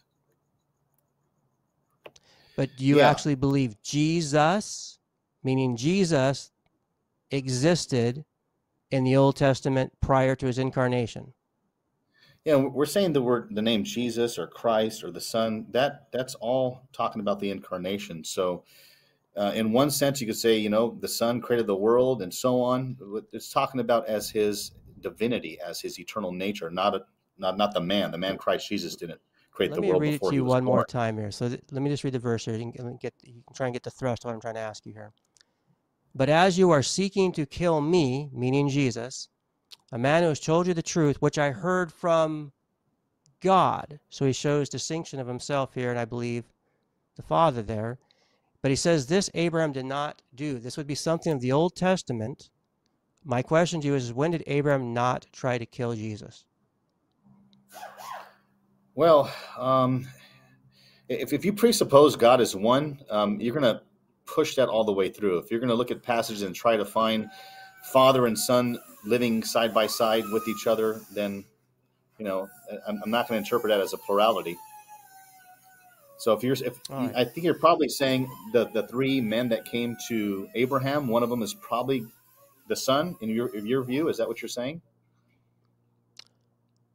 No, what I'm just saying is that different examples, you know, just sharing quickly my perspective is Jesus said, one's seen the Father. You've agreed that there are people in the Old Testament who have seen God, Yahweh, but Jesus said they didn't see the Father. And I believe Jesus pre existed, who is also in the same context of John 8, the eternal I am. So I would be saying I believe they saw Jesus, which at least I have some biblical support for that. But let me move on, okay? My next question to you is from Genesis 19:24, which was part of my opening. The Jews, um, we see from here, the Lord. Let me first ask you a question before I get. I was I went too far. Who is the Lord who is on earth at this time with Abraham? You've already acknowledged you believe it's Yahweh. So just to make for, make sure you're still on the same point, you're believing that's Yahweh who is on earth at that time, Genesis 18:19, correct? Yes. Okay. Who is the one whom the Lord rained fire and brimstone from the Lord out of heaven? Who is the Lord in heaven here? Yeah, it's Yahweh, the self-existing one, rained down brimstone and fire on Sodom and Gomorrah from the self-existing one out of the heavens. And then verse 25 says, "So he overthrew those cities." Um, if you're looking for me to say that there's two Yahwehs here, then that's against Deuteronomy 6:4, any more than there's two Solomons in First Kings eight one. Fair enough. Um, 1 Kings we can deal with Solomon says, later. But so so just to clarify here, so the text says the Lord rained fire and brimstone from the. Lord out of heaven. And in my opening, I presented um, Isaiah 13, Jeremiah 50, verse 40, and Amos verse 4, verse 10 and 11, which in context demonstrates there were two who were involved. Are you disagreeing two- with those verses? Are you saying two Yahwehs? It's what mean, the Genesis guess I'm not- 19 states here. I'm just going what the text says. Are you agreeing No, with what the text says? that. So either we have a contradiction in Deuteronomy 6:4 or you're seeing plurality when there should not be one. I would say you have the contradiction because the word one there doesn't say one person. It just says one, which I've demonstrated. One can mean as unity, which you even agreed mean on. One human person. Now, person. let me ask no, you a question. Let me ask you a question. Are you familiar with some of the Jewish Targums? Yeah, Targums, yes. Okay. Are you familiar with the Targum Jonathan 1924, which states, The Memra of the Lord caused to descend upon the peoples of Sodom and Gomorrah, brimstone and fire from the Lord out of heaven. Targum Jerusalem Genesis 19 states, And the word of the Lord himself had made to descend upon the people of Sodom and Gomorrah showers of favor that they might work repentance from their wicked works. But when the shower saw the showers of favor, they said, So our wicked works are not manifest before him. So he, Memra, then turned to cause upon brimstone and fire from the Lord of heavens. Would it be possible that there is some kind of indication that Jewish people believe that the Memra, the word Lord, was actually a distinct personage in the Old Testament from what we'd understand Yahweh or the Father from your perspective? No. And yet, this is what Yeah, they we- have said. yeah. Well, the- the Targums also Targum Jonathan talks about um, that Genesis one twenty six is not a plurality of persons. They said that it was God with the angels. So I know Trinitarians use that uh, you know Targum for one verse, but then they don't like the other verse where it says that God let us make man in, our image and so on. Right. Genesis one. Well, actually, that's where I'm going next. That's actually a good thing here. So let me ask you a question on that. So Genesis 1 1. Genesis 1 1 says, In the beginning, God created the heavens and the earth. You believe clearly, unequivocally, God's creator, correct? Yes, sir. In 26, that you just alluded to. And God said, Let us make man in our image, according to our likeness. Who is God speaking to here? The angels. In verse 27, it says, God created man in his own image. The image of God, he created him male and female. Where do we get any verse in the Bible that man was created in the image of angels? Well, it doesn't say that, but it's it's it's. I think it's implied. Genesis 18, um, verse two, talks about three men coming to. Um, you know, some people think it's angels. Genesis 32, 34. The angel of the Lord wrestled with Jacob. Looks like a man. Um, it says then Jacob was left alone, and a man wrestled with him. Acts 2, 1, right. 10 but through 11. My point says, is, none of those verses that you're talking about there have anything to do with man being created in the image of angels. Are you agreeing with me that the Bible is very clear that man was created in the image of God, or you believe angels? No, I believe So that. then um, again, then if he's created in the image of God and not angels, who is the us and our here? Yes. So it could be angels. Again, you use the uh, Jonathan Targum. How could it for be that. angels? Well, I just told you they, it, God, and everywhere in the Old Testament where God says us, there's always angels with him. The context in every single verse shows angels are with him. Um, right after this verse, um, Adam sins, and then there's an angel put a cherubim next to the uh, tree of life, and so on. So there's angels All right, all I'm going to move on. I think the audience can get the gist of my question there. That it, it's fair, fair enough. In Isaiah 44 24, something that I spoke of in my opening and you even alluded to, which is interesting enough to me, says this Thus says the Lord, your Redeemer, and the one who formed you from the womb. I, the Lord, and the Maker of all things, stretch out the heavens by myself, spreading out the earth all alone. You agree with that verse, correct? Yes, sir.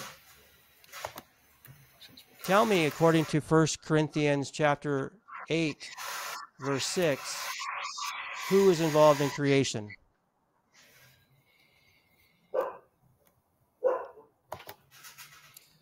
Yeah, it says God the Father created all things, and then it says uh, through all things by Jesus Christ. I, I got to look it up real quick. I can read it for you. It says, Yet Okay. for us there is one God, the Father, from whom are all things, and we exist for him, and one Lord, Jesus Christ, by whom are all things, and we exist. Is it not indicating that both the Father and the Son were involved in creation? Well, not in the sense that you're taking it. I, I know you think there was a co-creator, but um, you know, it says God I'm was just all reading the text. by It says- One Lord, Jesus Christ, by whom are all things, and we exist for him. Does he not include the Father and the Son in this text involved from whom all things exist? Well, the Son didn't come into existence until after. So, um, So then how did he create all things, John 1 3, Colossians 1 16, if he didn't come into existence to his incarnation? Well, I think you're taking the the word wrong. I think you think it means creation, but it's talking about uh, when God created the whole world. He had the Son in view. He had the Son in mind, and Where so say that just at? like well, that's the word by. Well, I want to go to the Greek there, and we could discuss that. I'm just going with what the text clearly says, my friend Robert. It says, by the Father from whom all things, and Jesus Christ by whom are all things. Let me move on to my next question. My time is going fast. In regards to Hebrews 1:10, Hebrews 1:10, from verse 5 and on, it talks about the Father speaking in reference to the Son. And in verse 10, it says this the Father speaking, and you, Lord, speaking to the Son, you, Lord, in the beginning laid the foundation of the earth, and the heavens are the work of your hands. They will perish, but you remain. How can the Father call Jesus Christ, the Son, Lord, prior to his incarnation and being the very one who created all things, according to what we read in Hebrews chapter 1, verse 10 through 12? Yeah, well, the context is it starts off with Hebrews 1 1. It says, God, who at sundry times, many places, spoke in times past by the fathers through the prophets. And then the author of Hebrews starts quoting the prophets. He starts quoting Psalm 45, Psalm 102. So, in this sense, God is speaking to the Son through Scripture. It's a prophecy in Psalms. The original person who's saying that is actually David himself. Uh, David is praying to God, and now the writer of Hebrews uh, equates that and applies that to Jesus Christ. It's not one God sitting next to another God talking. That's two gods. It's God in And Scripture. yet the text like, though says though my question though just to be clear is it says that the Father speaks to the Son in reference to the Son in the context here, and he calls him Lord, which would have been pre-incarnation, once again proving his pre-existence. I have one look like 30 seconds left. Let me ask one more question before we wrap up. I appreciate you being respectful. The Holy Spirit. In John 14, 16, 14, 26, 15, 26, and 16, 7, Jesus identifies the Holy Spirit as another advocate. And as I pointed out, that word another, according to Greek scholarship, talks about that the word another has the meaning one who is numerically another besides, distinct from the speaker himself. How come Jesus, in those three chapters of 14, 15, 16, speaks so uniquely of the Holy Spirit 29 distinct times from himself and the Father if the Holy Spirit is not a distinct person from the Father and the Son? Well, because God is not limited to persons, God is a spirit. But if you just look at the, the verse here, it says, I will pray the Father, and he will give you another comforter, allos. It's the same word that you're, you're saying, um, another of the same kind. Then he goes on to say, verse 18, I will not leave you comfortless. I will come to you. So Jesus is saying, I will come to you as the Holy Spirit. The other If you comforter keep is not it's in actually flesh, talking about yeah, that's talking about his resurrection. He's not teaching he's the Holy No, Spirit. it's not. All right, thank you. I think my time is up. Appreciate it. All right, Robert, you are now up for your 20 minute cross X of Kelly. Okay. All right. So, uh, did Jesus have the same view of God as you do when it comes to the Trinity? Did God? be- Did, did Jesus believe God was three persons? I believe that when we look at the scriptures, specifically say the gospels, that Jesus was quite clear that he was a distinct person from the Father. And as I was just talking a moment ago, from the Holy Spirit. So I believe when we look at what Jesus taught, he taught that they were each unique, distinct persons and that there was one God. Okay. And um, so when Jesus says, "My God, your God, my Father, your Father," it's in, uh, I believe it's in John chapter John, twenty. John 20, 17, correct. Yeah, you got it. And um, it, it, he, he's in in his mind, the Jewish people that are in front of him, they had the same God as he did.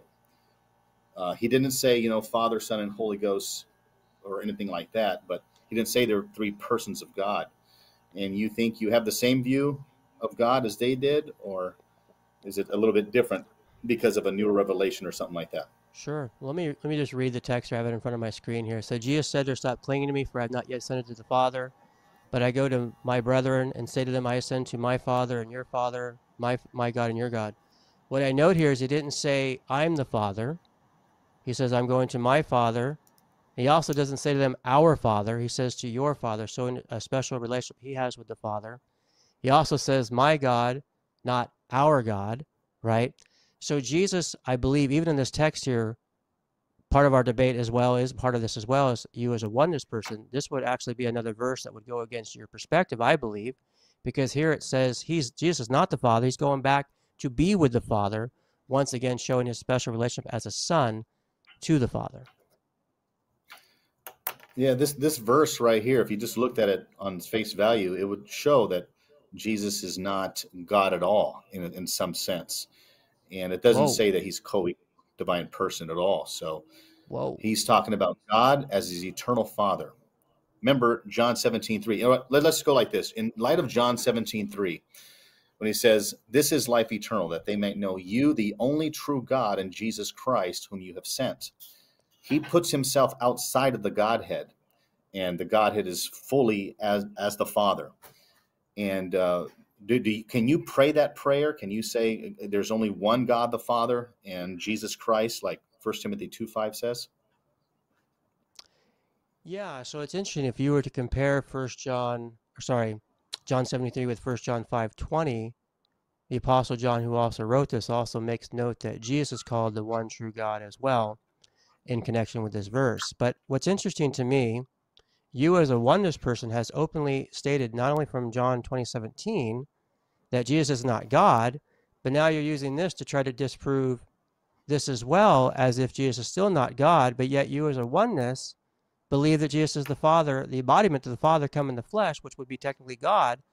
I'm actually quite surprised that you would be pointing this because this again would refute oneness. But to answer your question more directly, I just simply believe that this here is Jesus pointing to the Father in the high priestly prayer. He came to represent us as a man. That was what he is a high priest.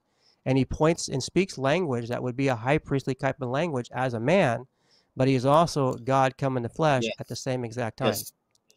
That's my point in John 17. He's speaking as a man. He's praying as a man. He's not praying in virtue. But not, but not alone, God. right? That's not it, though. You, you didn't. I can't ask you directly, but just to clarify, didn't you say a moment ago you didn't believe that Jesus was God when he was talking in John 2017? No, I'm just saying that in virtue of his human experience, you know, only flesh, only humans pray.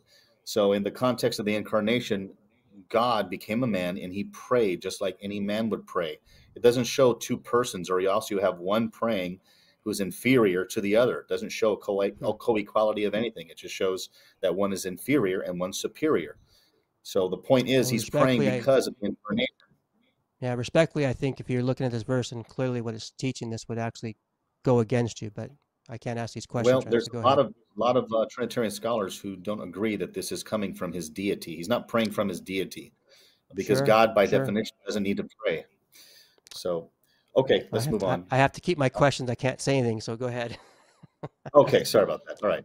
That's okay. So, um, let me see here. I have some questions in my opening statement I want to ask, but I want to see if I can find them real quick. Mm.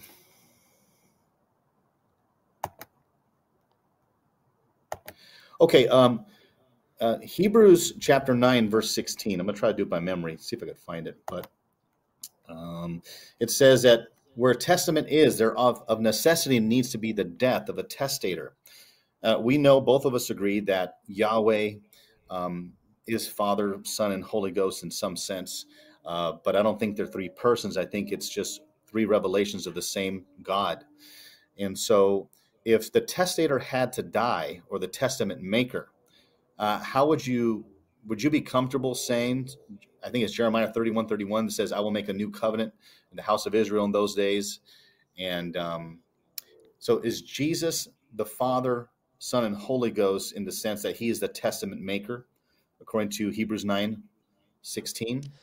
This is actually an excellent verse. A lot of times I'm using this to respond to Unitarians or Jehovah Witnesses or other groups out there, not directly yourself as a oneness type of person. But what's interesting to me, if you don't mind, I just want to go back to verse 15. It says, For this reason, he is the mediator of a new covenant, meaning Jesus, so that since a death has taken place for the redemption of the transgressions that were committed under the first covenant, those who have been called may receive the promise of the eternal inheritance.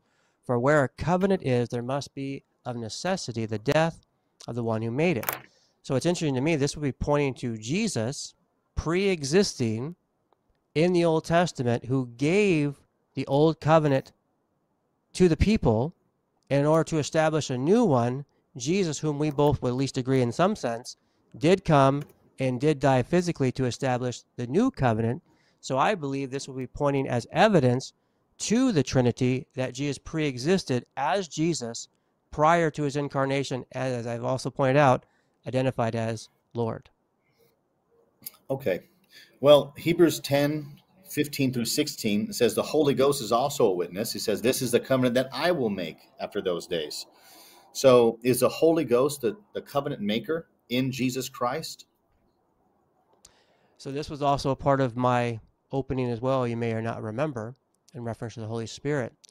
So this is where the tri-unity of God works beautifully because we see how at different times in Scripture, one can be referenced and another can be referenced, yet they're distinct. In Isaiah or in uh, Hebrews 10 here, as you're talking about, the Holy Spirit speaking. The Holy Spirit's the one signifies and says, "This is the covenant I will make." with When going back to Jeremiah 31, verses 33 and 34. So again, from my perspective, I may I know you don't agree, but from my perspective, this is evidence pointing to the Trinity, not against. Um, okay. It, all if, if God is a Trinity, then all three persons would have to die to take it full effect. But you're saying that they're so united in um, I don't know if you believe this the doctrine of perichoresis is that what you call that? They're so united in one that if you if you you know the one does something, they all do it. Is that what you believe? I don't know if I would agree with that directly. I, I'm not really familiar with that particular term, to be honest. So I can't really give an answer. If you want to maybe reword your question, maybe I could try. Yeah. So like if if for example it's if Jesus died on the cross, he made the yep. new covenant. Um, is all the fullness of the Godhead, meaning is the Father, Son, and the Holy Ghost doing that with Jesus? Are they experiencing that with Jesus? Or is there some way that the Father, Son, and Holy Ghost are divided or in some way where only one one is responsible and the other two are not? I see what you mean. Okay, I got you. I got you.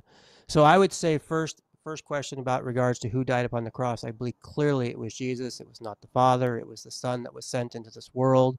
Um, he was the one sent from the Father, not the Holy Spirit was on the cross as well. But in regards to at different times, even like I pointed out in my opening about the Trinity as distinct persons, Father, Son, Holy Spirit, all three actively involved in creation distinctly, and yet at the same time, the Bible says God alone did it. So again, I would say the same thing here. When there's different places in Scripture where the Father's called Lord, or Jesus is called Lord, or even the Holy Spirit's called Lord, they are all one in unity, in identity, in nature, but they have different functions at different times. Okay. Um, how many persons were in Christ or within Christ? How many persons? Yes. Because, you know, Jesus says in John 14, 9 through 11, um, the Father that dwells within me, he is doing the works. Um, I think it's John 3 34. It says he was filled with the Holy Ghost without measure. The Spirit is not given by measure unto him. Um, it seems like the Holy Ghost is in him, the Father is in him. How many persons are in Christ? Well, I think in a way, like, you know, um, I don't know of any direct reference where it talks about directly the Holy Spirit, like as you said, but I would have no objection to that because we also know the Holy Spirit um, anointed him and empowered him. Uh, we go back to his temptation and things like that. But here, I'm just reading the screen on my screen here, John 14, 9, as you pointed out, or 14, 10. Do you not believe that I am in the Father and the Father is in me? And the words that I say to you, I do not speak of my own initiative, but the Father abided me, does his works. But believe me that I am in the Father and the Father is in me. Otherwise, believe because of the works themselves. So I believe here just how Jesus says. This is something of a supernatural thing that the that the Father was in Jesus and Jesus and the Father, just like we read in John 14 going on, just a few passages later, he says in verse 23, Jesus answered and said to him, If anyone loves me, he will keep my word. My Father will come to him, and we, we, notice we, we will come to him and make our abode with him. So I have no problem with that now in regards to the number. I guess Father and the Holy Spirit would be the only ones who would be in Jesus in that kind of context. I have no problem with that. Yeah, wouldn't that limit God? Because I know we use the word persons, but I think it's a human terminology. I think that we could see Christ and say he's a person, but when we're talking about the eternal spirit, omnipresent of God that exists everywhere at the same time, I think that limits God. Um, don't you think persons is a is human terminology that we should probably get rid of? Well, I mean, in every generation, um, we use words, you know, different words to explain what we believe, whether it be theology or so, you know, soteriology, eschatology, whatever it may be. Back in the early day, when I think the word persons was first coming up back in the second and third century, it was used as a distinction from some other groups, which I no offense to you, but was coming against heresy, I believe, of oneness, modalism. And early on with the different church fathers, they were trying to make it very clear look, when we talk about the Father, we talk about the Son, Holy Spirit, we believe they are distinct from one another, but yet all are one of the same essence or nature as God. So I don't have any problem with the word persons. It's a way that we understand many things today. Um, when we try to limit God, I don't believe this limits God at all. I believe, however, God does what God does, it's something beyond my comprehension. Last comment what I try to do, whether someone agrees with it or not, as I try to agree with the scripture for what it says, whether or not I directly understand it sometimes. Sometimes there's things in scripture I read I don't fully grasp, but I also same time don't want to deny it. Okay. Um, how many fathers does Jesus have? I know you answered this before in other debates, but just wanted to ask the question for this one. Uh, how many fathers does Jesus have? I know in Luke 135 says the Holy Ghost will overshadow you. Therefore, that holy thing that shall be born of you shall be called the Son of God. He's called the Son of God because the Holy Ghost overshadowed Mary and caused a conception. How many fathers says, does Jesus? Yeah, it actually says here the angel answered, said the Holy Spirit will come upon you, and and and it says and the power of the Most High will overshadow. I actually believe this is pointing both to the Father and the Son here in regards to Jesus's coming into this world, his birth. So we see the Holy Spirit will come upon you. We see that, and the power of the Most High. I believe that's pointing to the Father. So I believe both would be involved in his quote unquote his becoming, you know, like a child. But we only see one place ever, or we only see one thing ever indicated in Scripture at all that Jesus has one Father, which is God the Father. Okay. And um, let's see here. Uh, you know, the Bible says that we are born of incorruptible seed. We're born of the Word of God. Do you believe that the Word of God is our Father? Is that? Are you thinking of First John three? Is that where you're coming from? No, I think it's First Peter. Uh, I, I, think it's First Peter two twenty three. I'm doing it by memory. I don't. I don't have my notes okay. right here. I'm just trying to type it as well as you say it here. So First Peter two twenty three. No, that is not it. Let's let's go. I think you're maybe chapter one. You're chapter one. Sorry. Yeah, one twenty three probably. Yeah, let me just get there and I'll read out loud so you can ask your question better here. So here it says, "For you have been born again, not of seed, which is perishable, but imperishable. That is through the living and enduring Word of God." So can you ask your question again?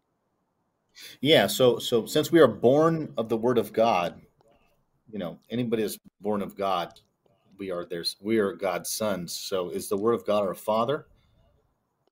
No, no, and and I th- actually I understand your question. Okay, I appreciate that. So just scrolling back a little bit, in verse three, Peter writes, "Blessed be the God and Father of our Lord Jesus Christ, who according to His great mercy has caused us to be born again."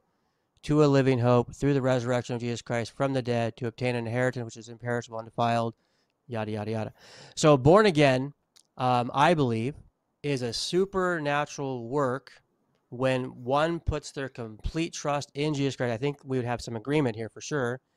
And when that person gives their life and commits and believes in Jesus Christ, Lord and Savior, the one that was sent, died upon the cross, rose again, now they become born again inwardly, and this is a supernatural work of God. I wouldn't, I would never in any any kind of context ever think the seed of itself would be our Father. I don't, I don't think that would be proper exegesis there. Well, you know, the Bible says that we are born of God. It says we're born of the Spirit, and here it says we're born of the Word of God.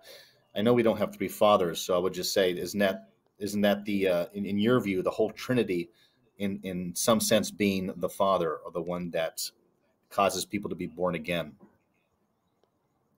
I, you know, can you say that one more time, please? That last part, the question. Yeah, yeah. It's just like uh, since God is our Father, like I say, God okay. is our Father you would say okay. that too.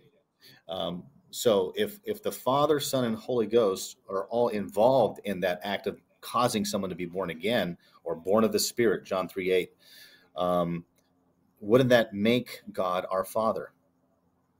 No, because when we're talking about when the when the Bible teaches about what it means to be born again, this is a supernatural work of God in general. Like uh, for example, John 1.12 says, uh, as many as received him, meaning Jesus, they were given the right to become children of God. So, what causes us to become children of God? Because we believe in Jesus. Then God gives us this new birth. And I believe, you know, as you obviously alluded to earlier, you know I'm not a Calvinist, but I believe that the Father's involved, John 6 44.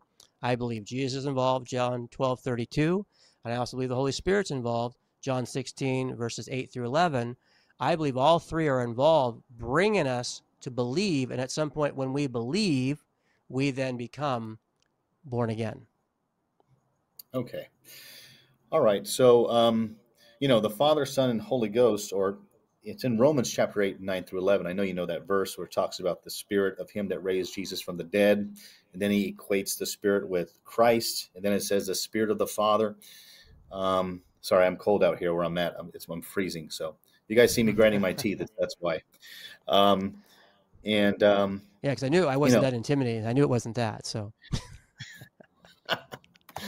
Yeah, so let me go to that verse real quick. Yeah, so it's yeah, I can read it the, for you. So Romans eight nine through eleven. I'll read it for you. However, you are not in the flesh, but in the spirit. If indeed the spirit of God dwells in you, but if anyone does not have the spirit of Christ, he does not belong to him. If Christ is in you, though the body is dead because of sin, yet the spirit is alive because of righteousness. Verse 11, but if the spirit of him who raised Jesus from the dead dwells in you, he who raised Christ Jesus from the dead will also give life to your mortal bodies through his spirit who dwells in you. Yes. Yeah. So it seems like um, that, that it's equating the Spirit. It says, then the Spirit of God. Then it says, Christ is in you. And uh, to me, this is a perfect oneness scripture because it shows these terms using uh, these, these words or titles of God being used interchangeably. And um, we know the spirit that raised Jesus from the dead is the Father, you know, and it says that all over the book of Acts and in the Gospels.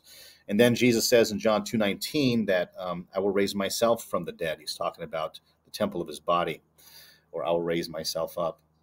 And so I was just trying to ask the question, if um, you don't find this interesting, if there was three persons here, how can three persons that are limited do all the acts of being, you know, regeneration and so on to millions and millions and millions of people. Why don't you just say God is a spirit and God does things because he's omnipresent instead of, you know, making it like a human person with that with that word person is limited to human. I gotcha. It's actually interesting to me because um, you you you believe this kind of helps your case as a oneness person. I believe the opposite. I believe this actually would again point to the Trinity because, as you rightly said, John two nineteen through twenty one, Jesus claimed he would raise himself. Um, we see many scriptures says God raised Jesus from the dead, Acts 2.32. Uh, we see the Father was yep. involved, Romans 6, 3 and 4. Here we see the Holy Spirit being involved with also raising Jesus as well. The one thing I would say is, yeah, it does have a little peculiar wording. I will agree with you in this one aspect for sure when it talks about Spirit of God, Spirit of Christ, Spirit of Him. There seems to be a, a little bit of a play on words here, but I don't believe this would be indicating uh, the oneness perspective. I again believe this would be pointing to the Trinity. All right. Okay. Thank you guys so much for the cross X. Very fun to hear you guys have a discussion, having having the discussion. Uh, definitely uh, had my mind filled with a great, great understanding there. You guys did great. Appreciate you guys. All right, so we're going to transition to closing remarks, and once again, it'll be five minute closings. Um, and once again, audience, as you guys are closing up, make sure you get your questions in because we will be having a Q&A. And remember that super chats get priority, so get those questions in. So, Robert, while Kelly is giving his closing remarks, man, make sure you go get a coat uh, so you can stay warm throughout okay, that 20 minute Q&A, man. All right. I was just going to ask you something right now. Thank you. All right, Kelly, you got it for five minutes. Appreciate that. Right on. I'll start my clock. Appreciate it. Thank you, Robert. Thank you for all who are listening. A lot of my presentation, I believe, even just in the opening of itself, gives a lot of credence and a lot of validity and proof to the, the perspective that there is one God in unity who has been revealed through three distinct persons. I pointed to the Trinity in regards to creation. I referenced Echad. I referenced Heis, how these words clearly and unequivocally demonstrate unity. For example, Galatians 3.28, Romans 12.5, 1 Corinthians 12, uh, 12 and 20, just some examples. In the Old Testament, we see Genesis 1.5, Genesis 2.24, we see Ezekiel 37, 17, Ezra 264. These words of, of these places of scripture where the word echad is used clearly demonstrates unity. And that's why I said earlier, how many verses do we need for, say, this, just to have the teaching of the resurrection of Jesus Christ? One, two, three, four. I've shared a plethora of scriptures from the Old Testament, Genesis 1, 26. Clearly, angels are not involved. Man was created in the image of God, period. Even Genesis chapter 5, verse 1 and 2 clearly teaches that we see different examples. The Lord rained fire and brimstone from the Lord out of heaven. Even Jewish writings would describe this being the Memra, the word Lord. We didn't get into that, but in regards to John 1, the Logos, right? I asked questions about who is the one who appeared, specifically say to Abraham in the Old Testament, Genesis 18. My friend here, Robert, stated Yahweh. Lord, I agree. Yet the problem here that Robert struggled with is John 6:46 and other places where it says that no one has seen the Father. Yet we also see Jesus claim that he came down from heaven, John 6:38, John 6:62, John 16:28 and John 75, showing he had pre-existence. Who is the one that Abraham saw? Jesus, I believe. Who is the one that spoke to Moses in Exodus 3? Jesus, I believe. Why? Because these are different examples of the pre-existence, even what Robert alluded to, theophanies. Another thing that I wanted to point out too, and we're looking at different scriptures, it says that God alone is the very one who created all things. When I pointed to different scriptures, such as Hebrews chapter 1, verses 10 through 12, clearly the Father speaks of the Son, meaning Jesus, alluding to Psalm 102, verses 24 through 27, that this is Jesus, again pointing to his preexistence. There's no, it is 100% clear, Colossians 1 16 and 17, John 1 3, Hebrews 1:10 and other places where Jesus is clearly involved. Even 1 Corinthians 8.6, I also challenged Robert on as well. Both the Father and the Son, meaning Jesus, were involved, once again pointing to the Trinity. As the Holy Spirit, I pointed out the word allos, clearly from Greek scholars, language. The Holy Spirit is numerically one who is besides, who is distinct from the Father and the Son. The language is unequivocally clear.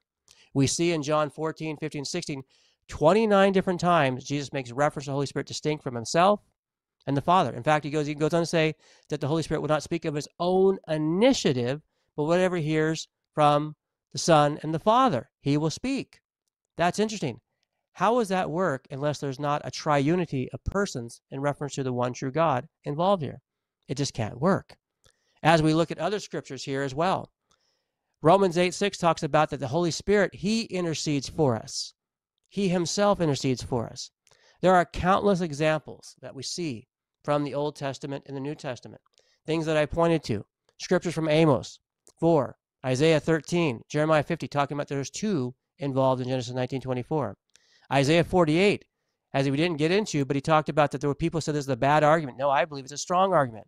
When you look at Isaiah 48:12, the I am first, I am he, this is the Lord speaking. And when you get down to verse 16, the same one who's speaking says, There was not a time that I was not there.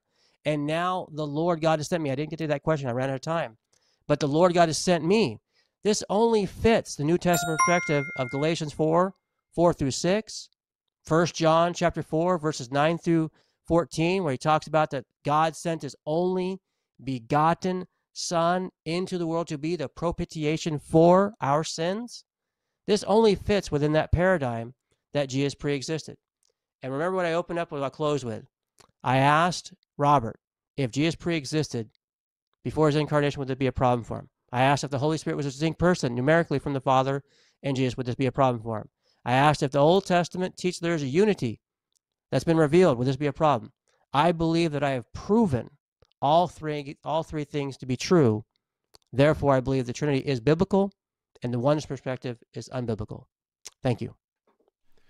All right. Thank you, Kelly, for your closing statement. Appreciate it. All right, Robert, you are up for your five minute closing, and I will start your time when you begin to speak.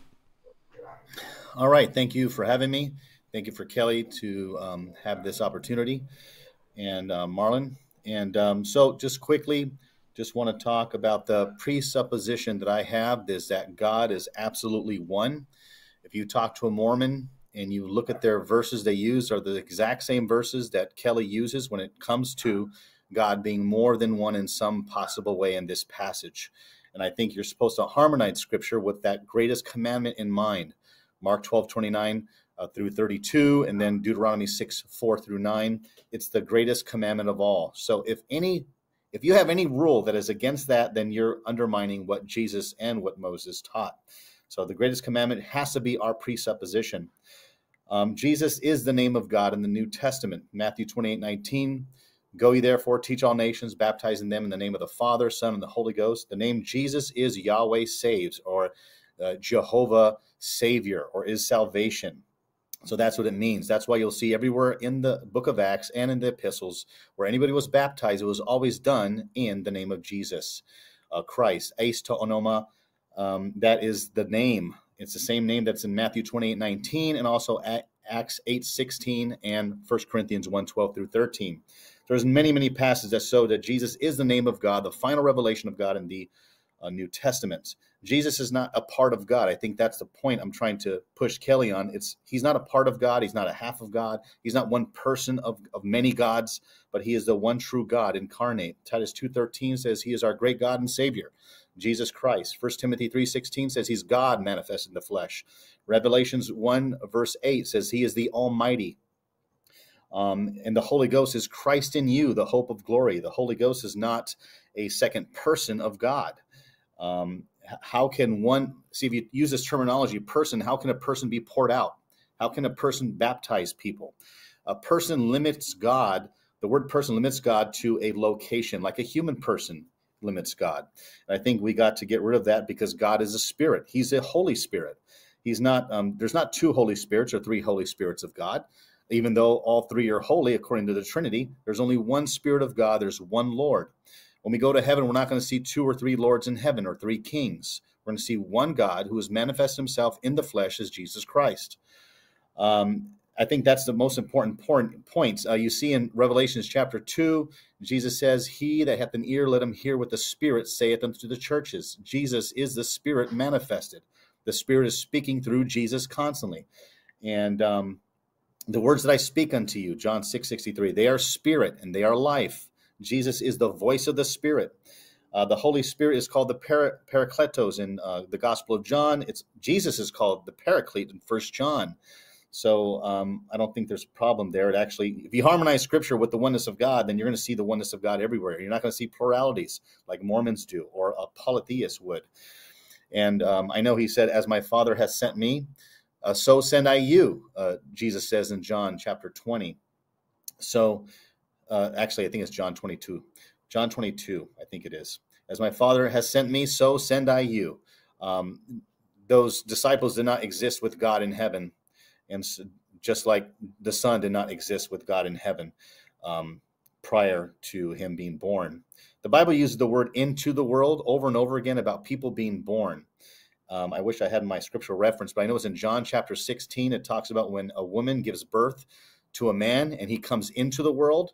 And I know Kelly really emphasizes emphasizes on that word into the world or in that phrase into the world. And he thinks that it's something outside coming in. No, it's actually talking about giving birth. Could read John 16 on that to prove my point. And uh, I think we just got to realize that Jesus is the all the fullness of the Godhead bodily. He's not a part of God or anything like that, but he is the one true God revealed in the flesh. All right. You gonna leave that 48 seconds hanging there, Rob? Yes.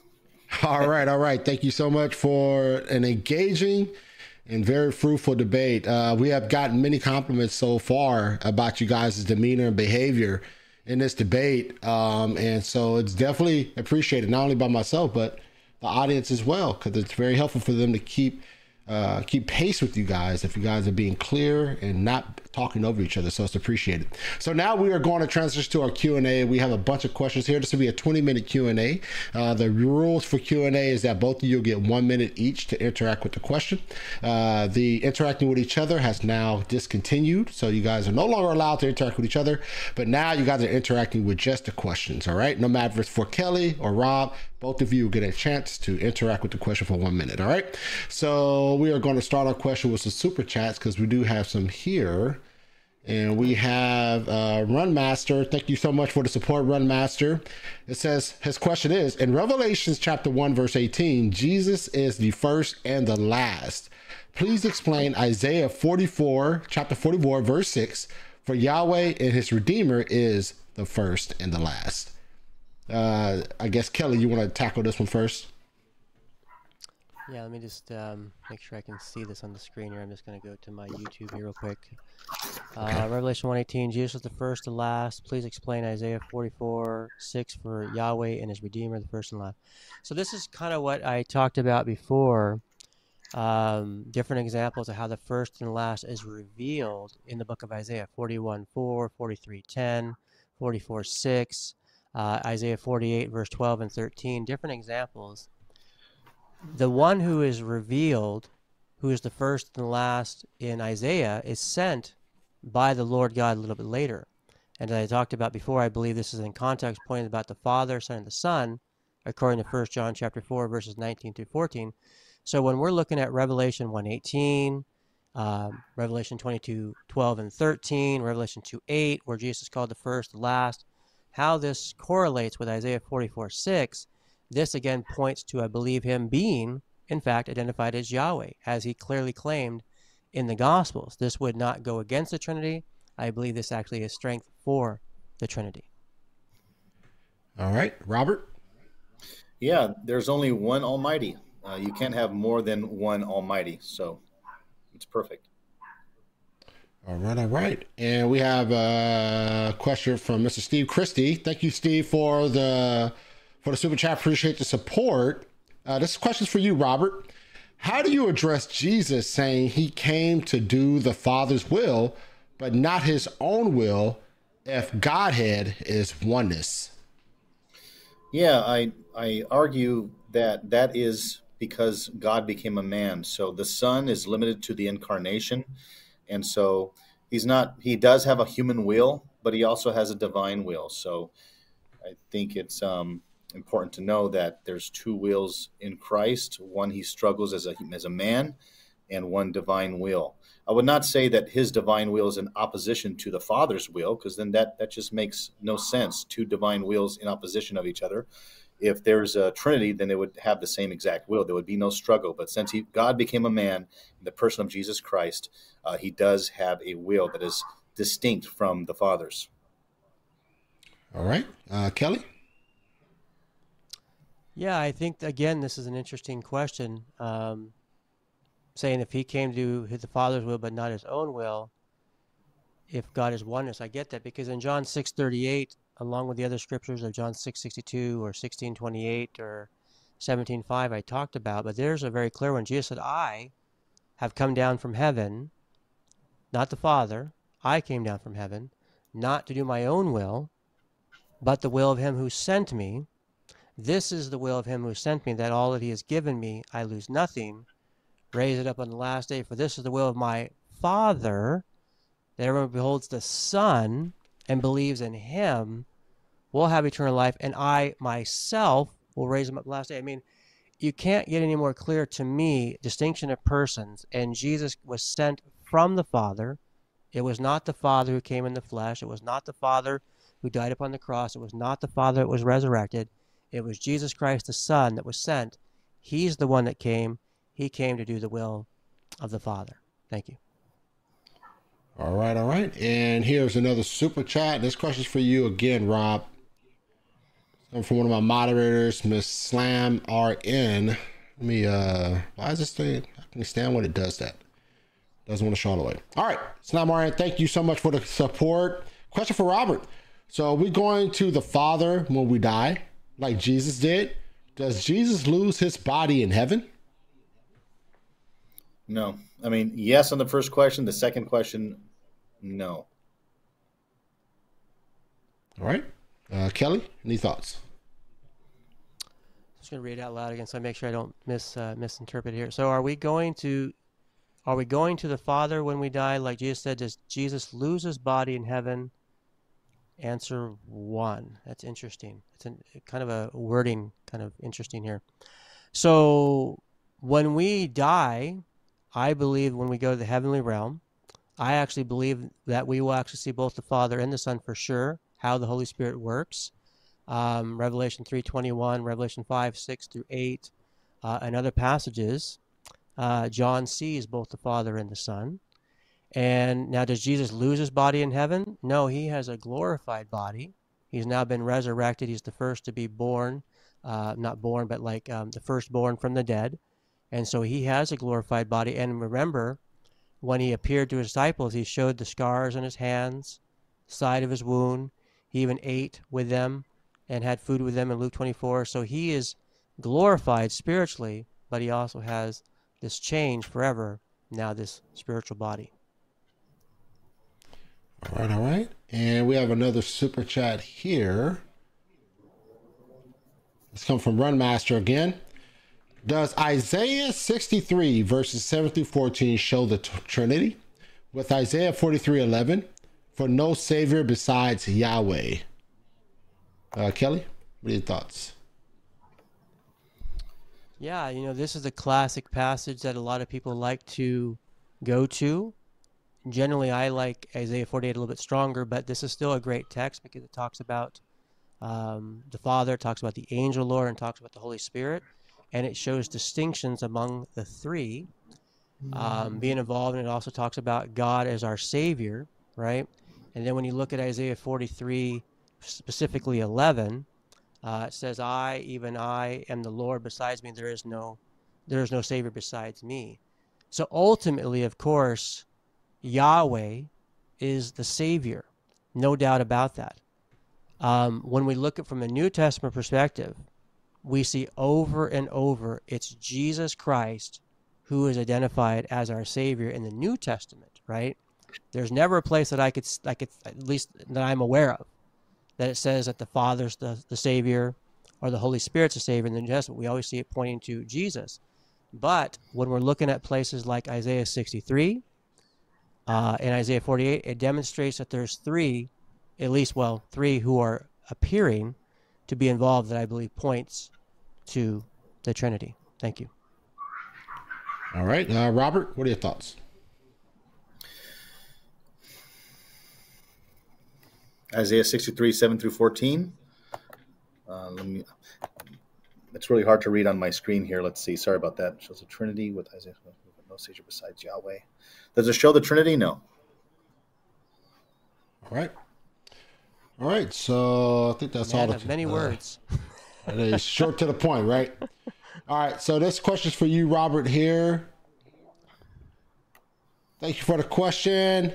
Who is Jesus speaking to in John 17, 4 through 5? Himself? He's speaking to the one eternal God that he just mentioned in John 17, 3. If, if someone says he's speaking to himself, in some sense, uh, the Trinitarian would have to say the same thing because the Father was dwelling and living in him. To see him is to see the one that sent him. Um, and so, you know, the Father that dwells within me, he does the work. So the Trinitarian has the same problem. I know Jehovah's Witnesses will use this passage against both of us, but it's interesting that the Trinitarian would ask that question because the Father is dwelling and living in Jesus. So, in some sense, um, praying to himself, I would say no. It's the humanity praying to the deity, to the one eternal God, just like as we would pray to God, even though the Holy Spirit dwells in us. All right, Kelly? Yeah, you know, this is a great passage. Once again, I believe demonstrating why the oneness perspective is very weak, very um, unbalanced when you look at Scripture, because just the Scriptures themselves here demonstrate that Jesus, as the Son, is distinct from the Father. Notice a lot of times, not just with Robert here, but in other discussions, if you see oneness debates, the language they always try to say is, this is talking about his flesh or him being a human. But this is not at all what Jesus is talking about here. This is clearly, he says, uh, verse 2 even as you gave him authority over all flesh to all whom you've given him, that he may give eternal life. This is eternal life that may know you, the only true God. If that, in the context what was said earlier in the question and answer time, friend, this would exclude Jesus from being God, which, of course, Robert would not want to go that route. But he did openly say that about John 20, which I was surprised. However, you keep reading, I have glorified you on earth. I have glorified you on earth, accomplished the work which you have given me to do. Now, Father, glorify me together with yourself, the glory I had with you before the world was. I mean, it just doesn't get any plainer than what the text says. It's very clear that Jesus is not praying to himself or talking to himself. He's talking to someone distinct from himself. All right. And here's another super chat from Tito. Thank you for the support, Tito. Appreciate it. This question is for Robert. How do you explain John chapter 1, verse 1 was with God and was God? Easy. Uh, my presupposition is God is absolutely one. So in the beginning was the Word. The Word was with the one God and was the one, one God. If you can't put the word one in front of that verse, then you are obviously thinking that God can obviously be more than one. As simple as that. My presupposition is God is one. All right. Kelly, any thoughts? Well, when you're looking at the text there of John 1, and it says, In the beginning was the Word, and the Word was with God, and the Word was God, right? It's to me it's very clear that as you keep on reading these verses, he was in the beginning with God. Who's that? That's the word, right?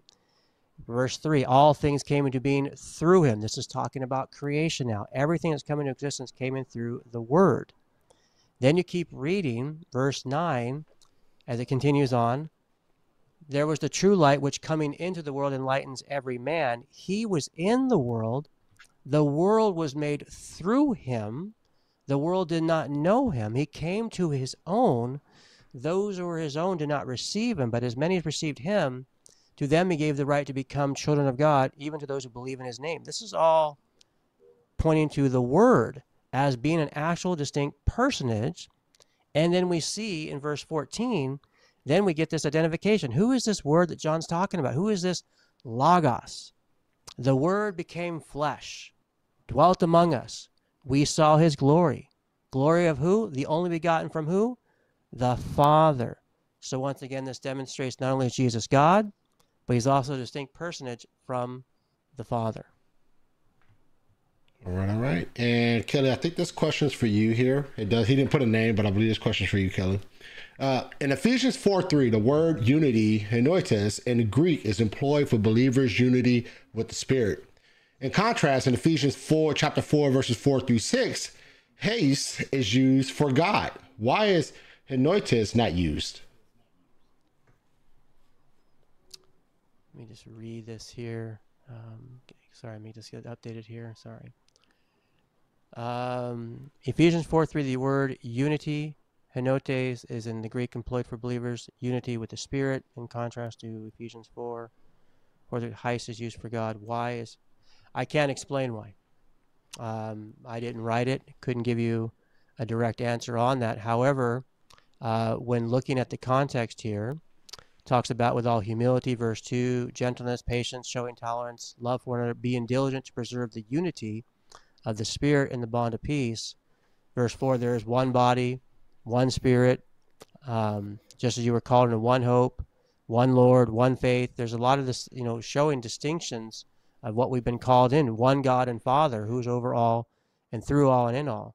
So the reason for why Paul chose to write that word um, distinctly. I cannot give you a direct answer. I don't know how this would anyway come against my perspective if this person is saying it for that reason. I just don't have an answer for that directly. All right, Robert. Amen. All right. I like Robert. You're a cool guy. Robert giving them direct answers, man. He said, let's give it straight up. All right. All right. Going to the next question here. We have. Uh, I think we already dealt with that one. Let me see.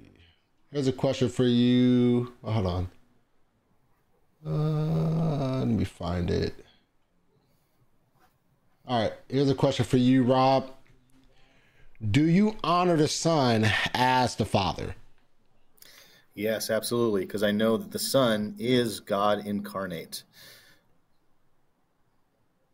All right. In him dwells all the fullness of Godhead bodily. All right. Any thoughts, Kelly?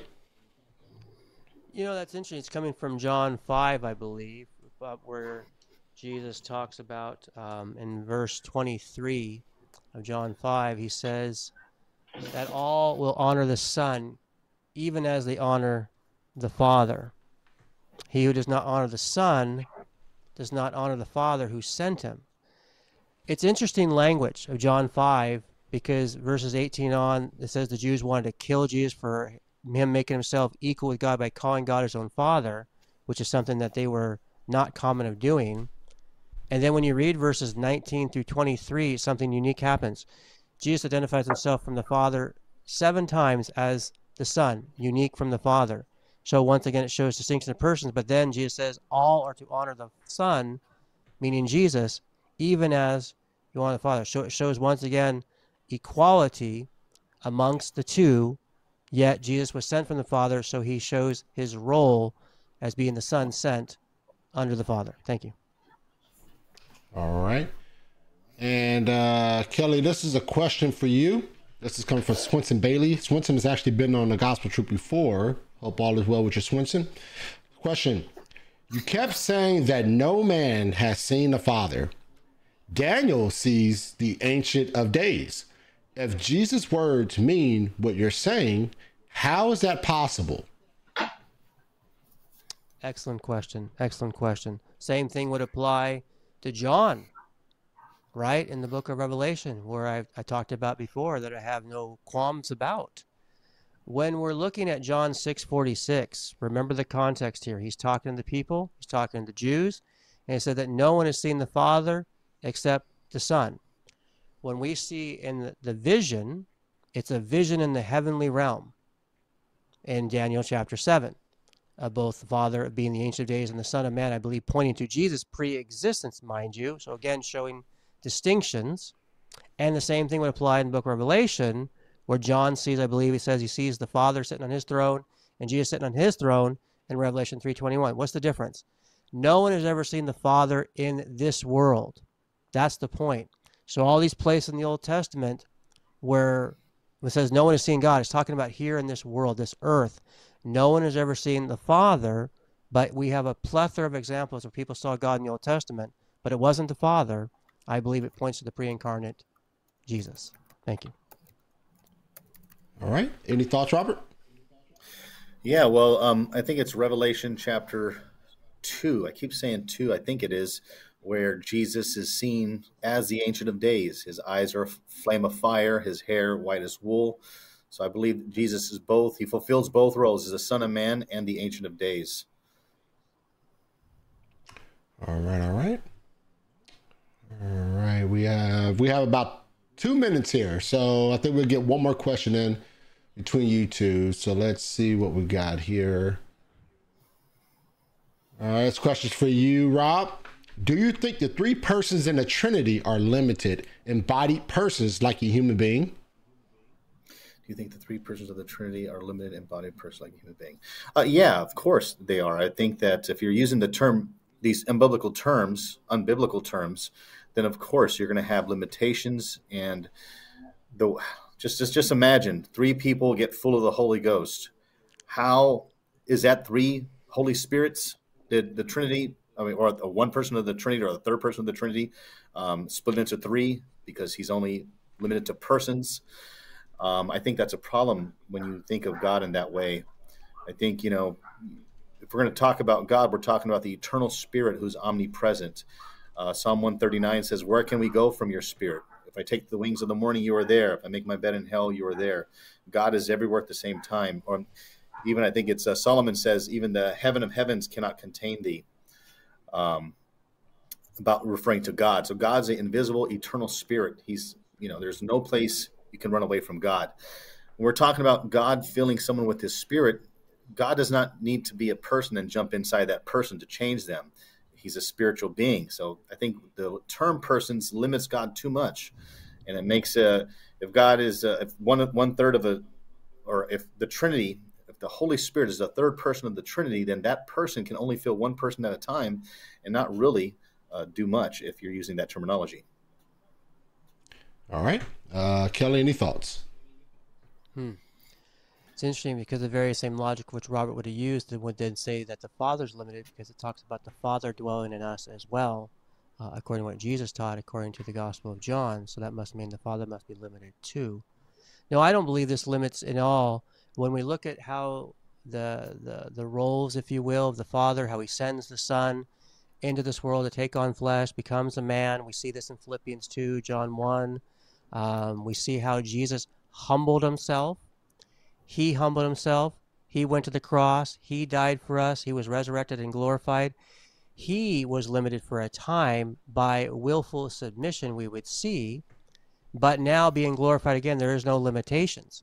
Never do we see the Holy Spirit being limited at all. And in fact, even when Jesus was here, there are times where he said, if I wanted to, he says, me, Jesus, if I want, I could call down legions of angels there was times where he could do, he had the authority, but he by choice chose not to because his mission was to come as a suffering servant, as we read from Isaiah 53 and other places, to willfully give his life for our sins, to die, to be resurrected, for all who call upon him have the gift of eternal life. Amen. All right, all right. We have one more super chat here, guys, and that's it. This will be the last question for sure. And this question is for Robert. Uh, John chapter 8, verse 17 says, uh, Jesus says, two testimonies is required. Him and the Father testify about Jesus. Please explain. Yeah, so it says, Is it not written in your law, the testimony of two men are true? I am one that bears witness of myself, and the Father that sent me, he bears witness of me. And so, obviously, if you just read those two passages, you say, Oh, two men, okay, two persons, but it doesn't say two persons. Uh, persons are, are, are, putting limits on God, and you're assuming that God is a person like a human is a person. And actually, if you push the, the, the Greek is anthropos in the Greek for two men, are you saying the Father and the Son are two men? You're not going to say that, but there's two witnesses. The first witness is Jesus himself talking about himself, and the second witness is the testimony in Scripture about the Messiah's arrival. That's God speaking. So, yes, that's it. There's not two men, there's not two persons, but one God and the Messiah. All right. And Kelly, what you got? Yeah, I mean, this is just, I mean, this is completely 100% destroying one, this type of theology. If you just go back to verse 13, it says, The Pharisee said to him, You're testifying about yourself, your testimony is not true. He's Jesus said, even if my even if I did testify about myself, my testimony is true. I know where I came from and where I'm going, but you do not know where I came from, where I'm going. You judge according to flesh. I do not judge anyone, but if I do judge, my judgment is true, for I am not alone in it, but I and the Father who sent me. Even in your law, it's been written that the testimony of two men is true. I am he who testifies about myself, and the Father who sent me testifies about me. Now, notice what they say. They were saying, Where's your Father? Remember, if Jesus is supposed to be the Father, he said, Hey, dudes, you're looking at him. He said, You neither know me nor my Father. If you knew me, you would know the Father also. These Amen. words he spoke in the treasury as he taught in the temple. Then he goes on to say in verse 21 I go away, and you seek to kill me, and you will die in your sin. Where I'm going, you cannot come. He says, I am from above, and you're from below. Again, the language here is 100% clear. The Father and the Son are distinct persons, and the testimony is clear of what Jesus was saying that he was not alone in it. He and the Father were both witnesses of what he was teaching. Thank you. All right, guys, thank you for a fantastic debate. One of the more polite debates we have had on the gospel truth, and definitely it's always appreciated when we have these type of debates where both of you are able to share your thoughts and your concerns in an equal manner. And I do appreciate you guys for your decorum and your respect you have for each other. Always appreciate it. So that said, I'm going to let you guys go. We had a fantastic debate. The audience also feel you guys treated each other with respect and honor. And lastly, um, do you guys have any closing words before I let you guys go? Go ahead, Robert.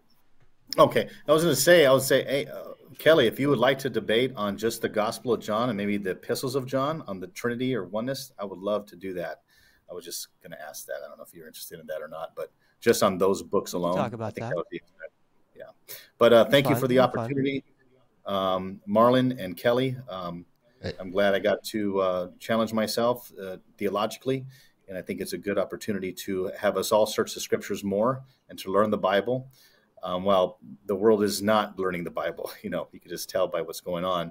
They say 84% of Christians don't read their Bible except on Sundays, and I think uh, any any kind of debate, I've learned the most theologically through debate, and I love debates. I study everything. Um, I've learned the most through debates, and I wish uh, there would be a lot more of these platforms because I learned so much from it from both sides. And we got two more super chats that came in. I don't know if you guys feel like tackling them. Um, I know you guys agreed to 20 minute Q and A. It's up to you guys, though. It's okay with me. Well, let me first just give my thoughts. What was just being said there, and if we, if we I don't have a problem doing that. Yeah, no, thank you, Robert, for reaching out to Marlon, um, to wanting to have this debate. I appreciate it. I really enjoyed talking with you. Of course, we have differences of views, but I really enjoyed talking with you. I, I woke up on the good side of the bed day. I want to make sure that I had a nice shower and I was ready to go and nice so that the crowd would like me and that you bring me back on again, Marlon. You know, so I did everything that I could so you could bring me back on. So, but in all seriousness, no, thank you, Robert, for a good debate. Thank you for the demeanor. I hope that you also enjoyed and was challenged by some things I said as well, because that's what we all want to get into is what does the Bible teach? Sometimes our traditions will be challenged. Um, and it, like at the end of the day, it's like I said earlier, I'll say it again. Sometimes some things I don't always understand in Scripture, but I don't want to deny what the scripture clearly teaches, right? So I appreciate that. All right, appreciate you guys too. We'll tackle these questions real quick. And we have uh Slam. Thank you so much for the super chat. Appreciate the support. Who is going to judge all humans at the judgment throne according to scripture? Robert, what you think? Yeah, let me get my notes up for that. Let's see if I have it real quick. It's under the word judge.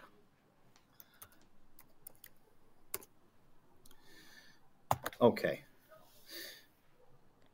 So it says uh, Acts seventeen thirty one. Uh, God has appointed a man that he will judge the world through Jesus Christ. Uh, John 12, 47 through 49, it says, The words that I speak uh, will judge you. And uh, John 5, 22 says, For the Father judgeth no man, but has committed all judgment unto the Son. So the Son is going to be the judge uh, in the in the final day. Romans 2:16 says God shall judge the secrets of men by Jesus Christ.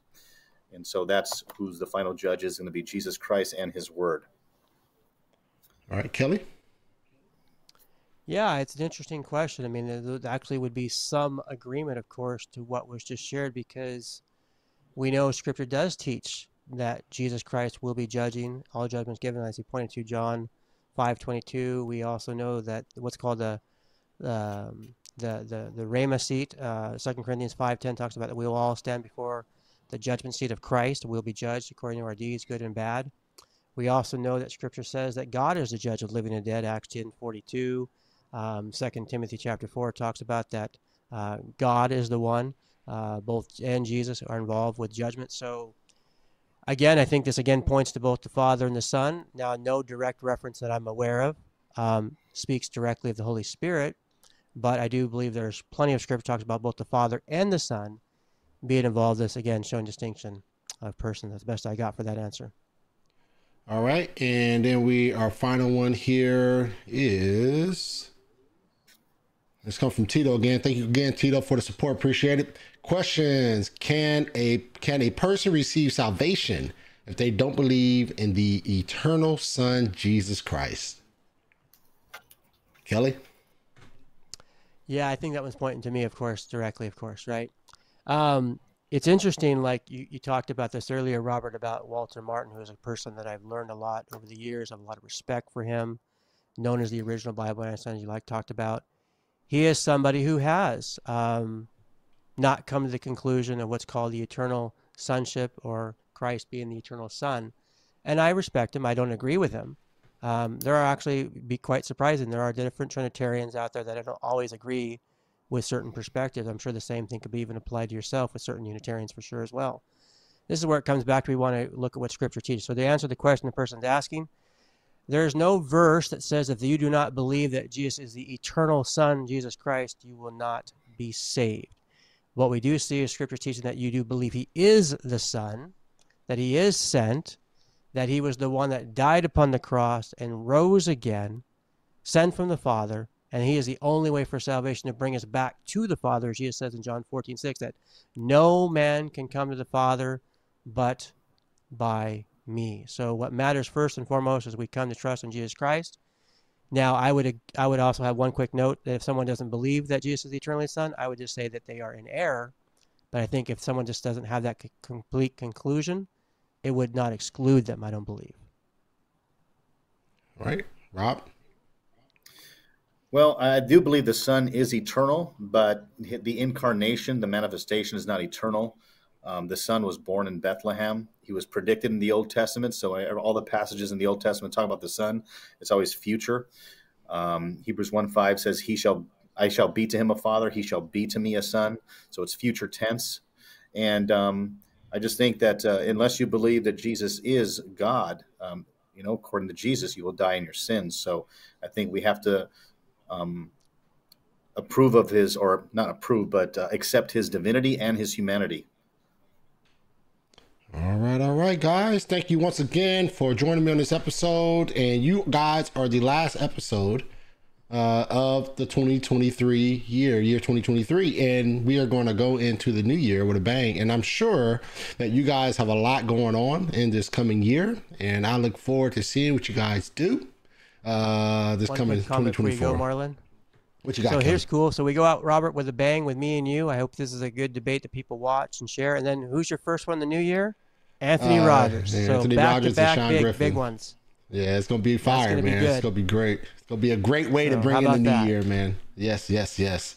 So once again, thank you guys. You guys go ahead, enjoy the rest of your evening, and keep them DMs, notifications bell on, because you never know. You know how I get down, man. I just pop in, you know, all of a sudden. So go ahead, make sure you keep that DMs lit up, man. I may jump in there once in a while. All right. Lord bless. God bless. God bless Take care. Take care. All right. God bless.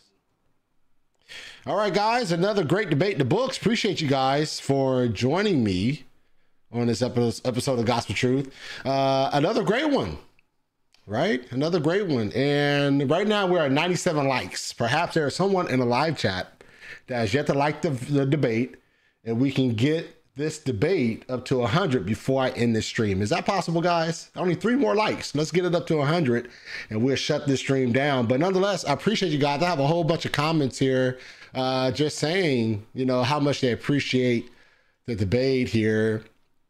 Uh, this coming from God is walking on water. More debates of this caliber is needed. I agree. Uh, we have another one here. What a great debate from Ramatut. Appreciate it. Uh, we have a couple more comments here. Uh, shout out to the Warriors in Christ, Marlon and Kelly. Marlon is a great host. Appreciate the comments. Appreciate the love.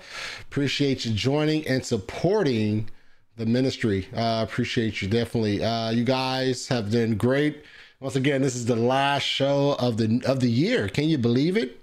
Um, and what can I say? Right? What can we say about this year? We have had crazy stuff going on this year. Uh, we had all kind of ups and downs, but God is good still, right? God is still good. God is on the throne, and there is no reason for us to uh, have too many concerns as it concerns our God, right? The God of the scriptures um, is who we need to be looking at in in in the in this world where there's turmoil and strife right? We should always be looking to Christ as our peace, our strong tower, as our God. And we are so thankful for what he has done uh, with the gospel truth. Um, and uh, we should always be looking to him, right? Always be looking to him. Um, I'm excited. And yeah, happy New Year's to you guys as well. Uh, I hope you guys are able to enjoy the new year and not be too bogged down, man. Uh, there's so much stuff going on, man. It's so much stuff going on in this world, uh, all around this world. And uh, I'm just praying that we're all able to keep our heads on straight. Uh, we need to stay in prayer, guys. Stay in prayer, stay in the scriptures, um, and make sure that you guys uh, keep your heads up. Uh, this is a funny comment from Steve. Crazy stuff this year. William Arbridge debate. uh, I love Arbridge, man. I, love Arbridge, man. He, that's he's a cool cat, man. Obviously, I disagree with his position, man, but Arbridge cool, man. He a cool dude. He a cool dude. What say, brother Marlon? What say, brother Marlon? When will we see you debate? Oh, I'm I'm a debate this year, man.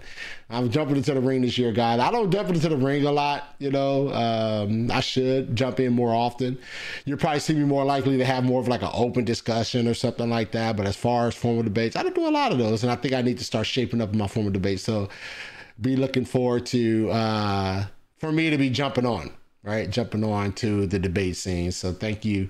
Uh, hopefully I'll be jumping on soon. All right. Uh, very good. Informative debate. Yeah, I agree, man. And we're looking forward to more of these informative, these great debates, right? Informative debates that are helping people sift through the theology, right? Um, uh, and yeah, yeah. So that's it, man. I'm gonna get out of here. Uh, this has been a great show, a great year, and once again, I pray that you guys will continue to support the ministry um, through just viewing, being a part of the viewership, right? And if you have yet to do so, make sure you know to subscribe to the Gospel Truth because the Gospel Truth is doing great things, and we look forward to do great, more great things this coming year by the grace of God. So make sure you continue to subscribe and support the ministry. Subscribe, subscribe, subscribe if you have yet to do so on the Gospel Truth. All right. That said, I'm going to get out of here. I pray that you guys will have a blessed one. Enjoy the rest of your evening. And I look forward to seeing you next episode on The Gospel Truth. All right. Take care. God bless.